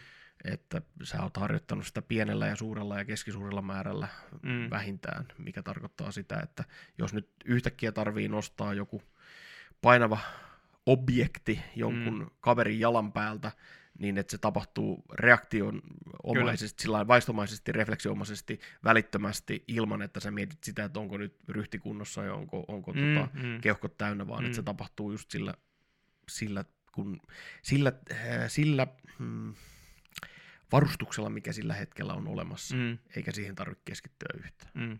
Se on semmoinen, mitä mä nyt olen viimeisinä tota, liikkuvuustunneilla olen vähän niin kuin tajunnut itsekin, että niin, että siis sen lannerangan pitää pystyä myös olemaan liikkuva, pitää mm-hmm. pystyä niin kuin taipumaan tietyissä mm-hmm. tilanteissa, mutta toki sitten silloin, kun tosiaan tarvitaan sitä tukea, niin sitten tämä lannerankahan, kun se ei ole, se ei ole luisten rakenteiden varassa, eikä ne lihaksetkaan oikein pysty, niin se, se on se paikka, missä tarvitaan nimenomaan ilmanpainetta. Et se on kiehtova, kiehtova homma, ja sitä voisi, niin kuin, olen kuullut joskus aikanaan näitä, että ihminen ei ole vielä sopeutunut pystyssä elämiseen ja sen, tak- sen, takia, sen takia se alaselkä tulee niin kipeäksi. Että ei, kun se on just loistava rakenne, koska se sallii, kun siellä on se ilmanpainehomma, niin se sallii molemmat. Se sallii niin kuin olla tukeva rakenne, mutta sitten tarpeen mukaan ja hyvin nopeasti, Mm. koska pneumatiikka on nopeata, niin, tota, Mm. niin, niin tota, se sallii myös sitten muuttua semmoiseksi liikkuvaksi, muljuvaksi kappaleeksi. Mikä lisää pystyvyyttä, Kyllä, sopeutuvuutta tämmöisiin nopeasti muuttuviin tilanteisiin. kyllä. Ai että, kyllä, kyllä ihmisen kroppa se on hieno väline. Jep. Mutta tästä jos... Mutta niin on monen muunkin eläimen. on, on, joo, ei, se, Ei me siitä minkä päästä myöskään. Ei päästä. Öö, mutta siitä asiasta vielä niin kuin sen verran, mitä olen itse miettinyt ja mitä tuossa esimerkiksi Ervan Lekorren kirjassa on, on harjoituksia ja muuta siitä nimenomaan sitä palleehengityksen opettelusta ja pois siitä sit niitä apuhengityslihasten käytöstä, niin yksi homma on ihan se, että tota, vaikka tässä nyt eletään yhteiskunnassa, jossa ei saisi olla vyötäröllä yhtään semmoista pullistumaa, niin, niin ei kun ainakin silloin, kun ollaan ihan kesken eikä kukaan näe, niin hengittäkää sillä että se vatta liikkuu. Joo, Se saa liikkua. kyllä. Ja tässähän on myös semmoinen, kans tämmöinen jännä juttu, minkä olen tuossa tajunnut, että kun puhutaan noista itä, itämäisistä lajeista, niin siellähän monesti korotetaan tämä tantien piste, tämä, Mm. tämä pari sormen leveyttä navasta alaspäin oleva piste, että sinne pitäisi hengittää. Ja, no eihän se, kyllä minä anatomia ymmärrän sen verran, että eihän se ilma sinne saakka mene. Siis. Keuhkot ei Joo. mene niin alas, mutta, Jep. mutta se on mun mielestä niin kuin, se on hyvä ohje siihen, että mitä kannattaa hengittää niin kuin silloin, kun saa ra- rauhassa ja rennosti hengittää, eikä tarvi miettiä sitä tukiasiaa, eikä tarvi miettiä mitään muutakaan, niin se, että hengittää sinne alavatsaan saakka. Joo. Plus, että silloin se kans pysyy aika rauhallisena se tahti. Tässä tota, päästään semmoiseen ajatukseen taas, että mun ajattelussa korost, jossain vaiheessa on korostunut hirveästi noi tuommoiset teoreettiset näkemykset, esimerkiksi Dantien, missä on, Mm. mm. missä on Dantian tai Dantien piste. Mm. Ja mä olen käyttänyt siihen useita hetkiä elämässäni etsiäkseni sitä Mm. kohtaa, että tota, ihanteellisesti jonkinnäköinen kehon massakeskipiste vai mikä sillä nyt oli Mm. se määritelmä tai bla bla, Jean Meri tai Mm. whatever, mutta, mutta, mutta nyt mä oon, ainakin mulle on tullut semmoinen, iän myötä on tullut sellainen viisas, ehkä viisas ajatus, että, että nämä teoriat, kaikki semmoiset on, ne on aivan hyviä silloin, kun sä opettelet jotain, ne on sun ohjenuoria, mutta sitten Mm. niistä täytyy päästä irti. Mm. Ja tota, mulle on tullut semmoinen subjektiivinen näkemys siitä, että jossain vaiheessa Dantien oli maailman tärkein asia, kun mä mietin jotain lyömistä ja semmoista, mutta Niin.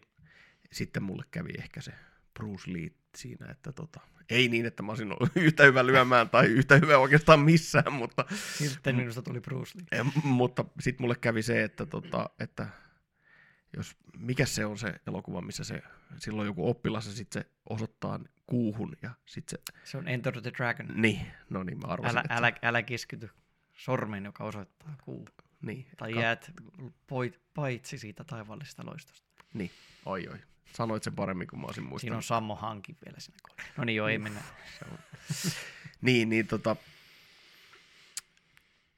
Joo. Hengittää alas saakka. Hengittää mm. niin hyvin kuin pystyy. Kyllä. Ja mä ajattelen sen vielä niin, että ää, kun mä oon nyt tehnyt sitä Wim Hofin harjoitusta, Mm. ja nyt kun mä luin James Nestorin kirjan, niin tässähän on käynyt sillä lailla, että sehän muuttui se mun harjoitus. Elikkä, Saman tien. No siis joo, siihen tuli Mm. uusi aspekti, että en tiedä oliko se, oliko se äh, Nestorin neroutta vai Wim Hofin tämmöistä äh, yleisluontoisuutta siinä ohjeessa, mikä, mm. millä on kummallakin arvo. Eli se, että Wim Hof on kertonut sen harjoitteen niin kuin on kertonut, niin sillä on oma arvonsa siinä, Mm, että se on hyvin lähestyttävä ja, ja tota, mulle alkuun erityisen tärkeää oli nimenomaan se lempeys siinä, että harjoitus voi olla haastava, mutta sä voit lähteä siihen lempeästi, Mm. koska sillä sä vahvistat sun sisähengitys eh, lihaksistoa, sun sisähengitysfunktioa ja, mm. tota, ja, ja, ja se ei olisi kyllä onnistunut, jos mä olisin lähtenyt sillä siten, miten Nestor kertoo sen Mm, kirjassa. Mutta se tarkensi sitä, koska nyt mä oon sitten tehnyt sillä lailla, että mä oon tehnyt tätä tummoa sillä Mm. lailla, että se tehdään 30 voimakasta hengitystä ja uloshengitys, jossa vähän pyritään pidättämään, Mm. ja sitten tosiaan vain 15 sekunnin sisähengityksessä Mm. tai 20 sekunnin, vähän riippuu. Mm. Mm. Mutta siis sillä että mä olen pitänyt näitä kahta harjoitusta nyt rinnakkain ja halunnut sitten vähän nähdä, että, että mitä näistä kummastakin erilaista tavasta sitten löytyy. Niin, Elikkä, niin kun, löytöretki. kyllä, sä, mä, me ollaan siis keskusteltu tämä asia jo. Jarskin kanssa äh, yhteisöviestipalvelu palvelimen välityksellä. Kyllä. Ja tota, sitten kun mä tätä asiaa kerroin, niin Jarski kirjoitti, että kuulostaa löytöretkeilyltä. Ja mä sanoin, että miksi minä en nähnyt tuota. Miksi minä en itse nähnyt tätä? Joo, mutta siis kyllä, eli siis olen tehnyt kummallakin eri tavalla ja erityisen arvokkaana pidän sitä, että Wim Hof kertoi sen niin kuin se kertoi, koska siinä se lempeys korostui ainakin mulle ja mä jaksoin ja pystyin ruveta tekemään sitä. Joo. On ollut tosi helppo siirtyä sitten tekemään pikkusen eri lailla, eli mä voisin vielä tuossa käydä nopeasti läpi. Mm. Et Nestor tarkentaa sen sillä laiten, että edelleen 30, vähintään 30 syvää hengitystä, Mm. mutta ne tehdään nopeasti. Mm. Mm. Saa käyttää suuta, mutta mieluummin Mm. nenää, Niin, niin. mutta tota, et se ei ole kiellettyä Joo. hengittää suun Joo. kautta. Ja ne on nopeita syviä hengityksiä. Mm. Ei sillä lailla, että sä pakottaisit kauheasti sitä uloshengitystä, mutta sen, senkin pitäisi olla nopea. Mm.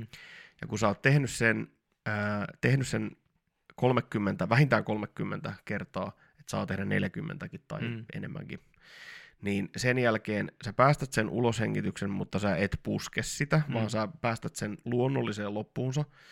Eli silloin sinne jää ehkä neljäsosa sitä Mm. ilmaa sinne keuhkoihin, tai näin hän kuvaa sen. Mm. Mm. Ja sitten pidätetään uloshengityksessä, eli keuhkot tyhjänä ikään Niin. kuin. Ja sitä pidätystä tehdään niin pitkään, kunnes tulee potent hunger for air, eli Mm. mm. sulle tulee tämmöinen voimakas tarve hengittää sisään. Ja sit sä hengität nopeasti keuhkot ihan täyteen mm. ja Mm. pidät sen noin 15 sekuntia. Mm. Mm. Hengität, päästät hengityksen ulos ja homma alkaa alusta Mm. Joo. ja kolme settiä. Mä Mm. oon nyt tehnyt näin. Ja se on, sen viehätys on se, että kun mä oon tehnyt jo hyvän tovin useamman viikon sillä Wim Hofin tavalla, mm. Niin musta tuntuu nyt, että mun hengityselimistö on sen verran vahvistunut, että toi ei ollutkaan enää niin vaikeaa kuin mitä mä Niin, muistin niin. niin. se olevan. Niin. Eli lempeydellä on menty eteenpäin ja nyt on ihan vähän otettu kovuutta mukaan. Kyllä, kyllä. Ja tota, mä sanon, että ihan pelkästään se harjoitus, että miten se, on, se muutti mun omaa tekemistä, niin jos se oli tarpeeksi arvokas tuon koko kirjan Mm. lukemiseksi. Joo, joo. Mikä ei tietenkään vähennä sitä, että sehän oli tosi hyvä kirja. Kyllä. Helppo lukunen ja huomaa, että tota, mies on journalisti, eli on, lähdeviitteet on kunnossa ja materiaalia on ihan hirvittävä määrä. Sieltä löytyy, On. löytyy tota, viitteet ja On.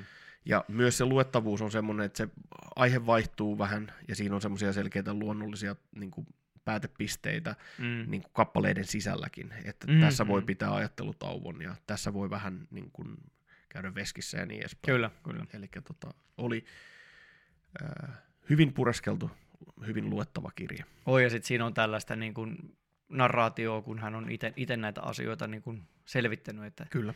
ei kerro vain sitä, mitä joskus on tapahtunut, vaan kertoo myös niistä, että kun hän on tavannut näitä, näitä pulmonautteja, niin kuin hän Mm. itse kutsuu. Että, Se on muuten hieno nimi. niin, Eli tota, ei, ei suoraan, no keuhkohan on latinaksi pulmo, mm. näin, mä näin muistelen. Eli keuhkonautteja mm, tai mm, keuhkoretkeilijöitä. kyllä, kyllä. Kyllä, Keuhkolöytöretkeilijöitä. koska siellä on erilaisia lähteitä. Että siellä siis Joo. siellä on opera, operalaulajia ja urheilijoita ja. Ja hengitysvalmentajia ja lääkäreitä. Että siellä on niin kuin monelta alalta tavallaan niitä ihmisiä, jotka Mm. näitä asioita on tutkinut. Jep. Joko omin päin tai sitten isommalla otannalla, mutta kuitenkin. Isolla rahalla. Jep.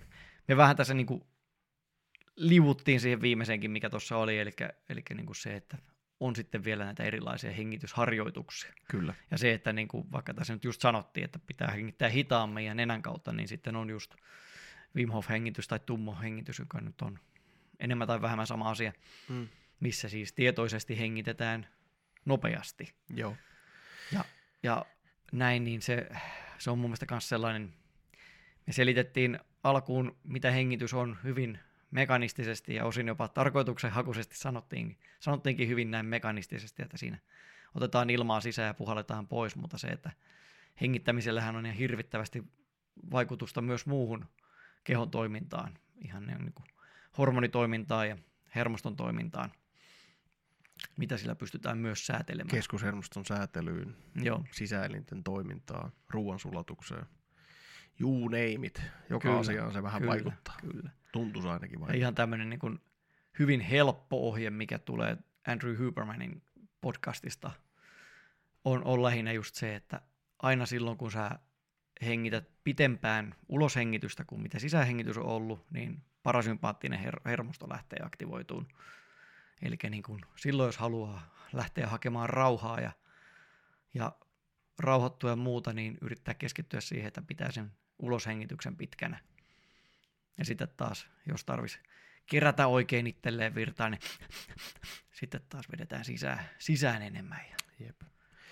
vähemmän ulos. Joo, ja tuossa tota, nyt tärkeä muistaa, että tämä tulee mulle tuosta Henkka Hyppösen Pelon hinta-kirjasta. Joo. Ja tota, hän kirjoitti, että seitsemän sekunnin uloshengitys on, on esimerkiksi noille sukeltajille semmoinen, että si- sillä saadaan vagaalinen jarru aktivoitua. Eli saadaan vagushermo aktivoitua, joka sitten jarruttaa sydämen sykettä. Mm. Et se, mikä sen nimi on, sen, sen, sen oman tahdistimen, mikä se nyt oli, sinussolmuke. Mm. Sinussolmuke, niin se oli, mitä se, oliko se joku 120 lyöntiä minuutissa, minkä se niin kuin antaisi sen sydä, sydämen niin kuin iskuttaisi. Että, Öö, en muista sitä lukua, mutta joo, siis no, nopeampaa iskutusta se joo, antaa. siis todella, sitä- todella nopeampaa. Joo, mutta, mutta se sitten jarrutetaan sieltä. joo, ja se niin kuin yksi pääasiallinen jarruttaja on nimenomaan se vagaalinen mm. jarru, eli vagushermon jarruttava vaikutus. Ja sillä, sitä saadaan tosiaan saadaan sillä uloshengityksellä aktivoitua. Mm, kyllä. Ja hän antaa tämmöisen neuvon sitten taas, että, että puhu pidempiä lauseita, rauhallista puhetta, pitkiä lauseita, mm. Mm. niin sillä saa tuloshengitystä pidennettyä. Mm. mm. Me ollaan tästä taidettu joskus aikaisemminkin puhua, Voi olla. koska se on ihmiselle hyvin luonnollinen tapa käyttää uloshengitystä hyvin harkitusti ja tiiviisti ja tehokkaasti ja pidentää sitä uloshengityksen aikaa, koska puhe on uloshengitystä. Mm. Mm. Ja nyt, jos ei minun äänestä tuossa äsken kuulunut, niin minä muutaman lauseen tässä jo tätä harrastin, että puhuin pitkään, en ottanut välissä mitään sisähengityksiä, Mm. jotta saisin sen seitsemän sekuntia täyteen. Kyllä. Jep. Mutta että niin kuin summaten vielä, ei me nyt ehkä lähetä kaikkiin näihin hengitysharjoituksiin, muutenkin ne on ehkä sellaisia, mitä, mitä sitten kun alkaa tekemään, niin niihin kannattaa perehtyä ja, ja tota, mielellään vielä, jos löytää itselleen jonkun valmentajan niitä ohjaamaan, niin aina parempi. Mutta se, että sillä tosiaan sillä hengitystä pystyy myös harjoittamaan ja sillä pystyy tekemään monenlaisia, monenlaisia juttuja niin kuin kehossa. Joo. Mulle oli aika, no se oli vähän semmoinen, eh, jos ei nyt isku, isku kasvoille, niin tota, palautus maanpinnalle ainakin oli semmoinen, että kun oli lukenut sen Wim Hofin kirja ja oli jotenkin tosi innoissaan siitä Mm. hänen tummo hengityksestänsä, tai siitä, miten hän opettaa se, niin tämä oli jotenkin semmoinen, että ai niin, onhan näitä sata miljardia näitä, tota, Niin. et, et näitä on niin kuin ihan todella paljon näitä. Kyllä. Et ihmiset on aina uudestaan ja uudestaan löytänyt Kyllä, hengityksen kyllä. ihmeellisyyden. Ja se on, no meikäläisen vähän obsessiiviselle mielenlaadulle, niin se on vähän lannistavaa, koska, koska tietysti sun pitäisi löytää se kaikista paras ja tehokkain ja, ja ylellisin ja, ja muutenkin erinomaisin niistä kaikista tavoista. Niin. Sehän tässä oman, vi- oman viestin niin kuin brändäämisessä ja tota, tämmöiseksi rahantekokoneeksi muuttamisessa on vähän vikana, kun tässä nyt mitä enemmän näitä asioita terveydestä ja tämmöisistä löytää, niin joutuu toteamaan, että ne on just niitä, mitä isoäiti on sanonut, että Joo, mene ulos, pureskele ruokasi hyvin, hengitä nenän kautta, joo, liiku, nuku hyvin, niin kuin, että ei, joo. Täytyisi keksiä joku sellainen, millä joku seksikäs ja uusi asia, mutta ei ole, kun ne kaikki tehokkaimmat keinot on nimenomaan näitä vanhoja. Jep. Mä ajattelen sen itse sillä että, että jos löytyy joku semmoinen, mikä on, mihin on helppo ryhtyä, minkä sä oot kokenut heti jotenkin omaksesi, niin se pidetään siellä semmoisena perusrunkona, että sitten voi lähteä laajentamaan. Mm. Sitten voi lähteä kokeilemaan, että miltä tuntuisi tehdä esimerkiksi holotropic-hengitystä mm. tai sudarshan kriaa tai jotain tämmöistä mm. eri, eri tyylisiä hengitysharjoituksia sitten. Mutta no, mä oon ottanut semmoisen semmoisen ajatuksen nyt tuohon sitten sen tummohengityksen, huomaatko mä sanon se joka kertaa tummo, mm-hmm. koska se on jotenkin hauska sana. Niin on. Mutta äh, mä oon ottanut sen lisäksi nyt semmoisen, että mä teen pikkusen semmoisia pidennettyjä uloshengityksiä sen harjoituksen päätteeksi, kun on tehty kolme kertaa 30 niin, niin. niitä syviä hengityksiä ja pidätykset niin sitten mä teen niitä, että koska se tuntuu luonnolliselta, mulla pidentyy yleensä se lepovaihe siinä uloshengityksen jälkeen, kun mä oon tehnyt se harjoituksen, mm. niin mä lähdin vähän työstään sitä. Mm-hmm. Että mä teen sen noin kymmenen hengitystä sillä että hengitän sisään ja sitten hengitän, lasken tai kuuntelen kellon lyöntejä, että jaksanko pitää 20 sekuntia, 30 mm. sekuntia.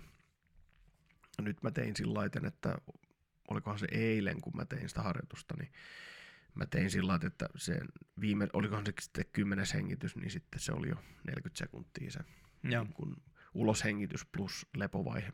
Joo. Ja tota, se oli kyllä, tai se tuntuu semmoiselta aika luonnolliselta lisältä siihen, ja se ei niin kauaa kestä. että siinä menee jokunen minuutti tietysti, kun sitä tekee, mm, mm. mutta tota, se on tuntunut, täytyy vähän katsoa, mä en ole nyt ihan varma, että onko se hyvä siihen loppuun tehdä, mutta ainakin se syntyi mulle ihan spontaanisti, että hei, tässähän voi tehdä tätä. Mm, mm. Ja nyt tämä tosiaan tämä kirjan jälkeen on ollut tämä ajatus, että, että se CO2, eli hiilidioksidipitoisuuden nosto siellä elimistössä olisi selkeästi terveyttä edistävä mm, asia. Kyllä. Ja jos joku miettii sitä, että miksi se on terveyttä edistävä asia, että eikö se ole semmoinen hengityksen sivutuote, se hiilidioksidi, niin sillä on iso rooli siinä, että miten sekin avaa sitä hiussuoniverkostoa, Joo. ja sitten sillä on rooli siinä, että jos mä ymmärsin oikein tuosta kirjasta, että se fasilitoi sitä, miten se happi siirtyy kudoksiin. Joo, eli se, että, että yleensä kuitenkin veressä on riittävästi sitä happea, mutta se, että kudokset ei ota sitä vastaan, jos siellä on liian vähän hiilidioksidia Aivan. sen verenkierros on mukana. Eli se on, se on aggregaatti sille, mm. sille hapelle siirtyä sinne kudoksiin. Joo. Onko aggregaatti muuten oikea sana? Tämmöinen on käsittääkseni. Väli, edesauttaja, mm. edesauttaja molekyyli. Eli se, että se, se ei ole ihan oikeasti niin mustavalkoinen asia kuin mm kun mekanistisesti selitettiin, että happea sisään ja hiilidioksidia ulos, vaan sillä hiilidioksidillakin on siellä aika paljon merkitystä. Vaikka se on tosiaan myrkyllinen sivutuote tietyllä tavalla ja sitä halutaan Joo. eroon, mutta Joo. myös ne on ne systeemit muodostunut niin, että, että siellä sitä on väkisinkin ja se saa sitten aikaan tiettyjä toimintoja, niin kuin sen, että se happi sinne oikeasti menee sinne kudoksiin. Joo, ja se hiilidioksidipitoisuuden nousu, niin sillähän se oli tota, sanon, se oli se Buteiko, mm. Buteiko, äh, oliko se Konstantti vai mikä sen nimi Kyllä, nyt oli? taisi olla. No anyways, niin hänen metodinsa oli esimerkiksi astmaatikoille opettaa se, että nostetaan tietoisesti mm. sitä hiilidioksidipitoisuutta, mm. jolloin hengitystarve ikään kuin vähenee, mm. koska sitten taas astmaatikoilla on se, tai muillakin, voi olla tämä hyperventilaatio, niin. vaihe voi olla semmoinen, että, että pidetään äh, niin kuin neuroottisesti suorastaan, sopii hyvin tähän, ter- tähän asiayhteyteen tuo mm. termi, niin pidetään suorastaan neuroottisesti yllä sitä ää, äh, pi, niin kuin matalaa hiilidioksidimäärää, koska sen nousu aiheuttaa heti epämiellyttävää mm, tunnetta, kyllä. tukehtumisen tunnetta kyllä. tai tämmöistä. Kyllä. Ja sehän on, nyt kun mä mietin sitä jälkeenpäin, niin se on itse asiassa se, mitä mä oon tehnyt tuossa suihkussa silloin, kun mä oon tehnyt päin honkia näitä niin, niin. harjoituksia. Eli niin. silloin se maksimaalinen uloshengityksessä, eli keuhkot tyhjänä pidätys, niin se on ollut semmoinen, millä mä oon nimenomaan hakenut sitä hiilidioksidipitoisuuden mm, mm. nousua. Mutta siihen on lempeämpiäkin tapoja, eli mä oon tehnyt lenkillä nyt sitä, että kolmen askeleen verran hengitetään sisään, kymmenen askeleen tai Ulos. pidemmälle, mm. 12, 14, mm. 16 äh, askelta niin uloshengityksessä. Joo. Että semmoista tavallaan. Ja se, mä muistan, kun mä tein sitä ekaa kertaa sen jälkeen, kun mä tota olin lukenut, se oli jo viime viikolla, että ihan semmoisena tavallaan improvisoituna harjoituksena, Mm. niin se oli ihan hirveetä. Mm. Siis Se on. siinä tuli semmoinen, että sä kolme askelta olit hengittänyt sisään ja kolme, kolmella askeleella uloshengityksellä, niin se kolmas tai neljäs askel oli semmoinen, että siinä tuli semmoinen niin kuin pallean semmoinen, että se pyrki jo niin kuin lähteä supistumaan ja olit, että ei, ei vielä. Ja se oli ihan hirveetä. Mm. Siis siinä korvat meni lukkoon ja oli kamala olla. Mm. Ja tota, heti jos tuli vähänkään ylämäkeä, niin se meni ihan niin kuin kamalaksi, että se oli Mm. ihan mahdotonta. Mutta sitten siinä oli suoralla tiellä, kun oli helppo pätkä ja koirakaan ei kauheasti vetänyt tai jäänyt jälkeen, mm. niin sitten sinne pääsi jonnekin 16 askeleeseen. Mm. Ja tässähän on sitten harjoitus sillä Anders Olssonilla, tällä tota James Nestorin tota, ää, se oli Partner in Crime, oli se Kyllä termi, mitä hän käytti, mutta siis, joka osallistui siihen, Tässä tutkimuksessa mukana on niin, siihen ruotsalaismies, joka oli myös tehnyt omia kaikkia vallan hullutuksia. monimuotoisia testejä, niin hänhän puhui just sen, sen hiilidioksidin puolesta. Mm, kyllä. Ja hänellä oli siihen harjoitus, että keuhkot tyhjäksi nenästä kiinni ja niin monta askelta kuin pystyt. Mm. Mm, mm. Ja sitten kaksi hyvin hallittua pehmeätä mm. hengitystä. Ja sitten sen jälkeen 30 sekuntia normaalia hengitystä ja sama uudestaan. Mm. Kyllä. Ja hän oli kuulemma päässyt 130 askeleeseen, mikä on ihan käsittämätöntä, koska mulla oli siis suuria vaikeuksia päästä 20 askeleeseen. Niin. Ja muistaakseni, meniköhän niin, että eilen sitä kokeilin ja totesin, että 30 askeleen pääsi ja sitten oli niin kuin Mm. pakko ottaa hallittu lainausmerkeissä hengitys. Kyllä. Joo. Kirjaahan me kehuttiinkin jonkin verran jo. Ja mä kehuisin vielä sen verran, että, että mä tykkään tästä, tästä tota, koko kirjan sitä sanomasta niin kuin siinä mielessä, että kun tuossa terveydenhuollossa on toiminut ja, ja laskeskelin tuossa, että jos nyt ottaa huomioon sen, että olin, olin tuolla armeijankin puolella, niin kuin lääkintäpuolella, että tässä on kohta 20 vuotta jotenkin ollut tuolla terveydenhuollon maailmassa enemmän tai vähemmän aina mukana. Ja kyllähän se hengitys siellä niin kuin todetaan olevan tärkeä.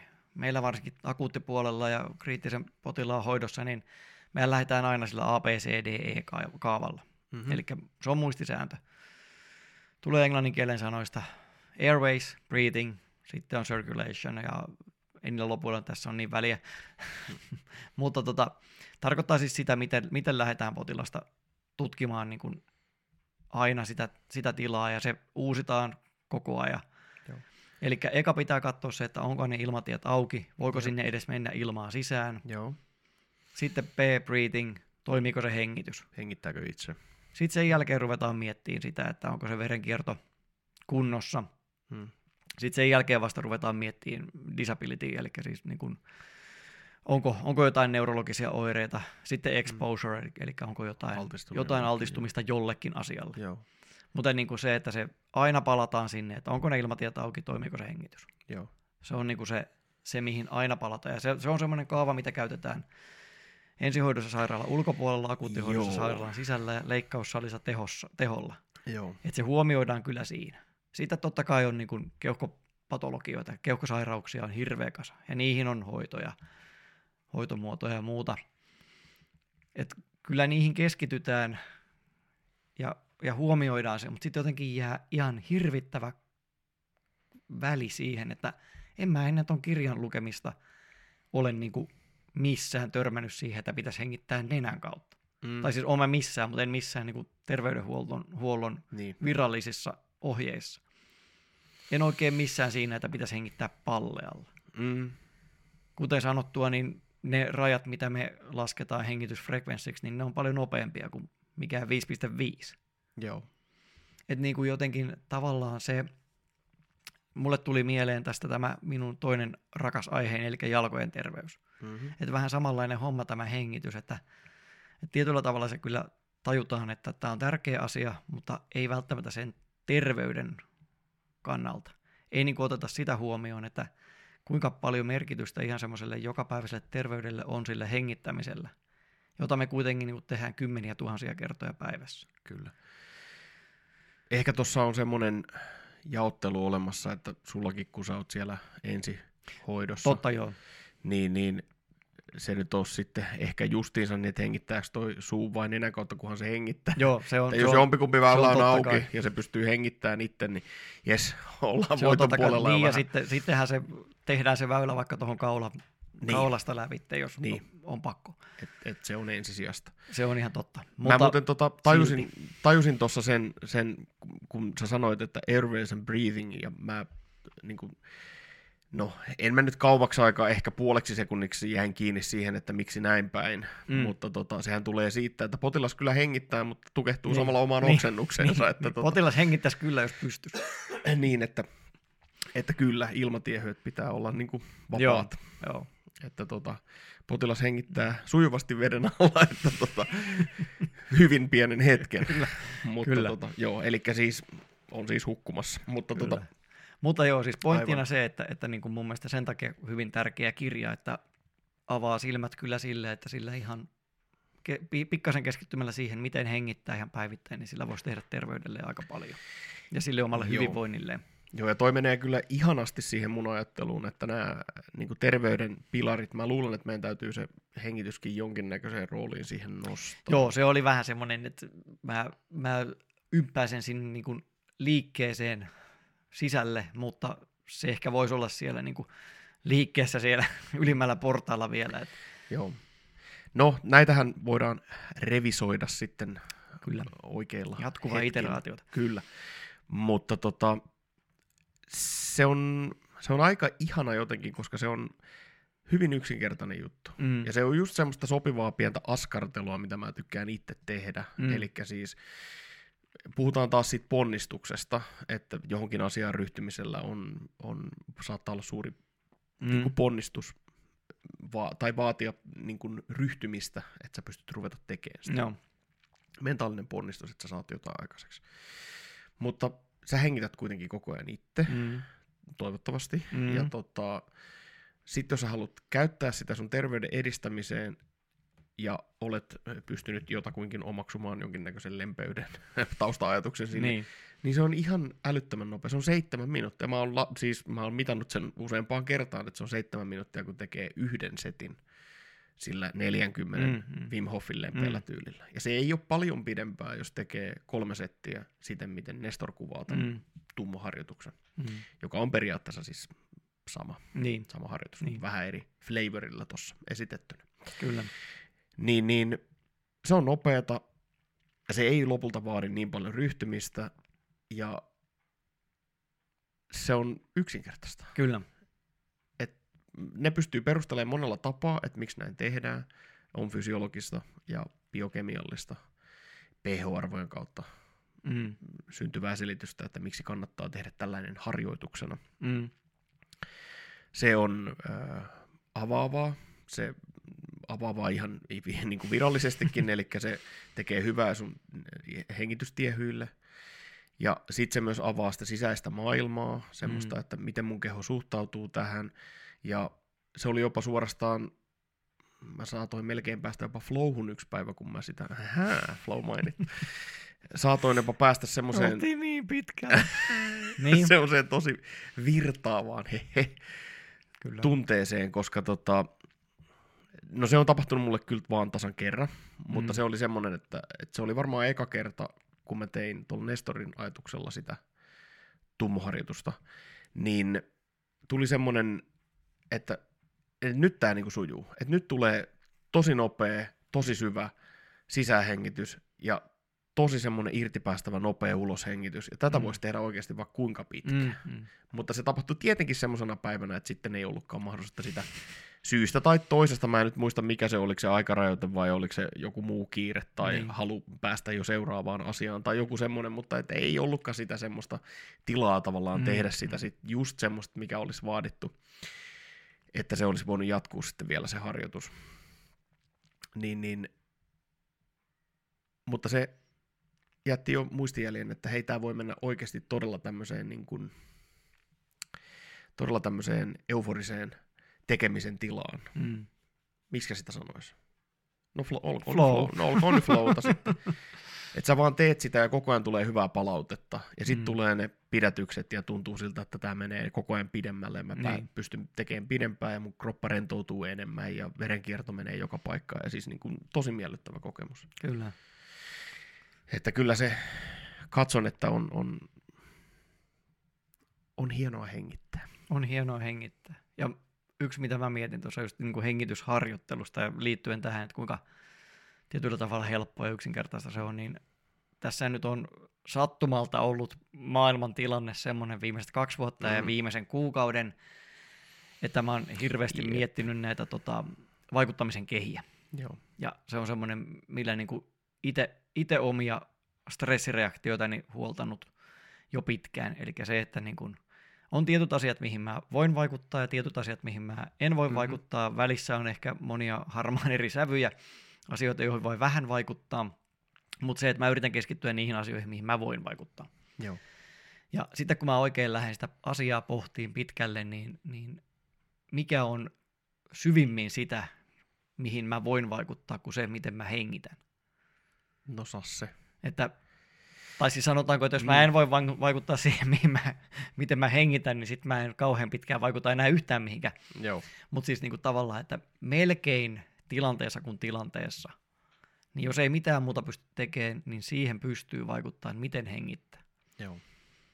Ja se just kun muistaa sen, että sillä syvällä palleja hengityksellä, hitaalla uloshengityksellä saa yleensä sitten sitä omaa stressiäkin säädeltyä, niin, niin kuin tavallaan paskasakin tilanteessa, niin ainakin mä pystyn hengittämään ja pystyn säätelemään sitä hengittely- hengittämistänikin sitten, kun mä sen otan asiakseni. Joo. Toihan on, menee sinne siihen saman systeeman periaatteisiin, mistä mä tuossa mainittiin. Mm.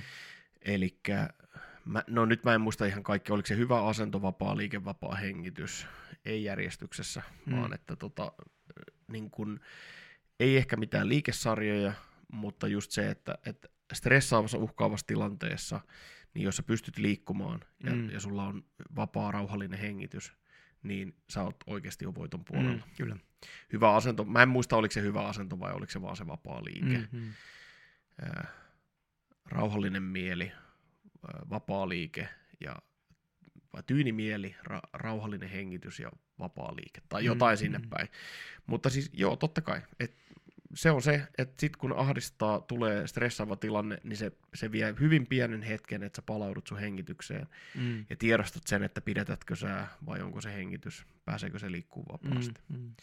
Koska se rauhallinen hengitys tuommoisessa äkillisessä stressitilanteessa niin saattaa olla se jopa se elämän ja kuoleman välinen. Mm, kyllä, ero. kyllä. Summataanko Summataan. Nopeat, nopeat ohjeet, se mitä, mitä tästä hengityskirjasta, eli Breath-kirjasta Yes. yes. opittiin. Eli ole hyvä. Eli hengitä nenällä, Jep, aina kun vaan mahdollista, aina nenän kautta. jep. Hengitä luultavasti vähän rauhallisemmin, Vähän vähemmän.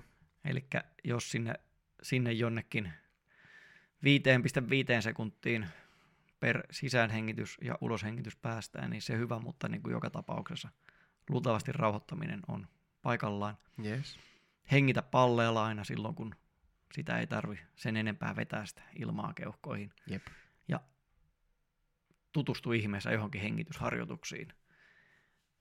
Ei ole nyt edes sinällään väliä mihin niistä, mutta johonkin mm. niistä, koska se kuitenkin mikä tahansa niistä lisää sitä, sitä niin kuin kontrollia sinne hengitykseen ja tie, tiedostus, tiedostusta siitä, että mitä se, mitä se hengittäminen siellä tekee. Kyllä. Ja pureskele. Ja pureskele, kyllä. Pureskele jotain sitkeää ja kovaa. Jep. Ää, mä lisäisin tuohon vielä yhden. Et tota, sitten kun harjoitukset on tehty ja on rauhallinen tilanne tai mitä ikinä, vaikka ei olisikaan rauhallinen tilanne, niin hengityksen yksi tärkeä ominaisuus on se, että silloin kun sun ei tarvi erityisesti sitä huomioida, niin se on näkymätön. Kyllä. Elikkä, ja tämä on nyt se, mikä on toistunut mulle itselleni tässä, tässä tota kirjan lukuvaiheessa ja nyt näiden hengitysharjoitusten kanssa, mitä tässä on nyt tehty, se ö, ei ihan kuukautta, mutta kohta kuukausi. Mm. Niin, niin tota, se on nyt se, että silloin kun sitä hengitystä ei tarvi harjoittaa, niin päästä se tekee ihan mitä se haluaa. Mm. Koska sun keholla on kuitenkin, se hengittää sen verran, kun se haluaa hengittää silloin, kun sä et kontrolloi sitä. Ja mun mielestä toi on tosi tärkeä pointti, koska, koska, koska siitä voi tulla nopeasti tämmöinen neuroottinen tapa hallita sitä hengitystä koko niin. ajan. Eli jos sua hengästyttää, niin se on ihan ok puuskuttaa. Ja jos susta tuntuu siltä, että sun pumppu vähän hakkaa esimerkiksi illalla, ja susta tuntuu siltä, että, että no mä en nyt kyllä hengitä 5,5 sekuntia sisään ja 5,5 sekuntia ulos, niin ihan sama. Mm-hmm. Et tota, jos sä oot tehnyt harjoitteita ja sä oot, tot, hengität kuitenkin nenän kautta se yleensä ja yrität hengittää pallealla ja oot pureskellut päivän aikana, niin sit se saa tehdä ihan mitä mm, se haluaa mm. se hengitys. Kyllä. Että on myös erittäin tärkeä osata päästää irti siitä, Kyllä. kun sen aika on. Kyllä. Lopetetaanko tähän? Tähän on hyvä lopettaa. Selvä. Muistakaa liikkua. Ja hengittää. Tämä oli Liikemäärä podcast. Vaikka Jarski ja Teemu ovatkin terveydenhuollon ammattilaisia, olet itse oman terveytesi asiantuntija ja paras arvioimaan esitettyjen tapojen toimivuutta omassa elämässäsi. Kaikkien terveyteen tähtäävään toimintaan tulee ryhtyä omaa kehoaan kuunnellen ja tarpeen mukaan konsultoiden terveydenhuollon edustajaa, joka tietää sinun ainutlaatuisen terveydentilasi. Liikemäärän löytää Instagramista nimellä Liikemaara podcast. Sähköpostia voi lähettää osoitteeseen liikemaara at gmail.com. Jarskin valmennuspalvelut ja yhteystiedot löytää osoitteesta www.jarskiliikkuu.com. Ja Jarskin löytää Instagramista nimellä Jarski liikkuu. Teemun osteopatian löytää osoitteesta www.sangnosis.com eli s a n g n o s i s.com ja ajanvarauksen hoitoihin osoitteesta vello.fi kautta Sagnosis. Liikemäärä kiittää kiinnostuksesta. Jos pidit kuulemastasi, kerro sitä ystävillesi ja tai jätä arvio Apple Podcastiin tai Spotifyin. Muistakaa liikkua.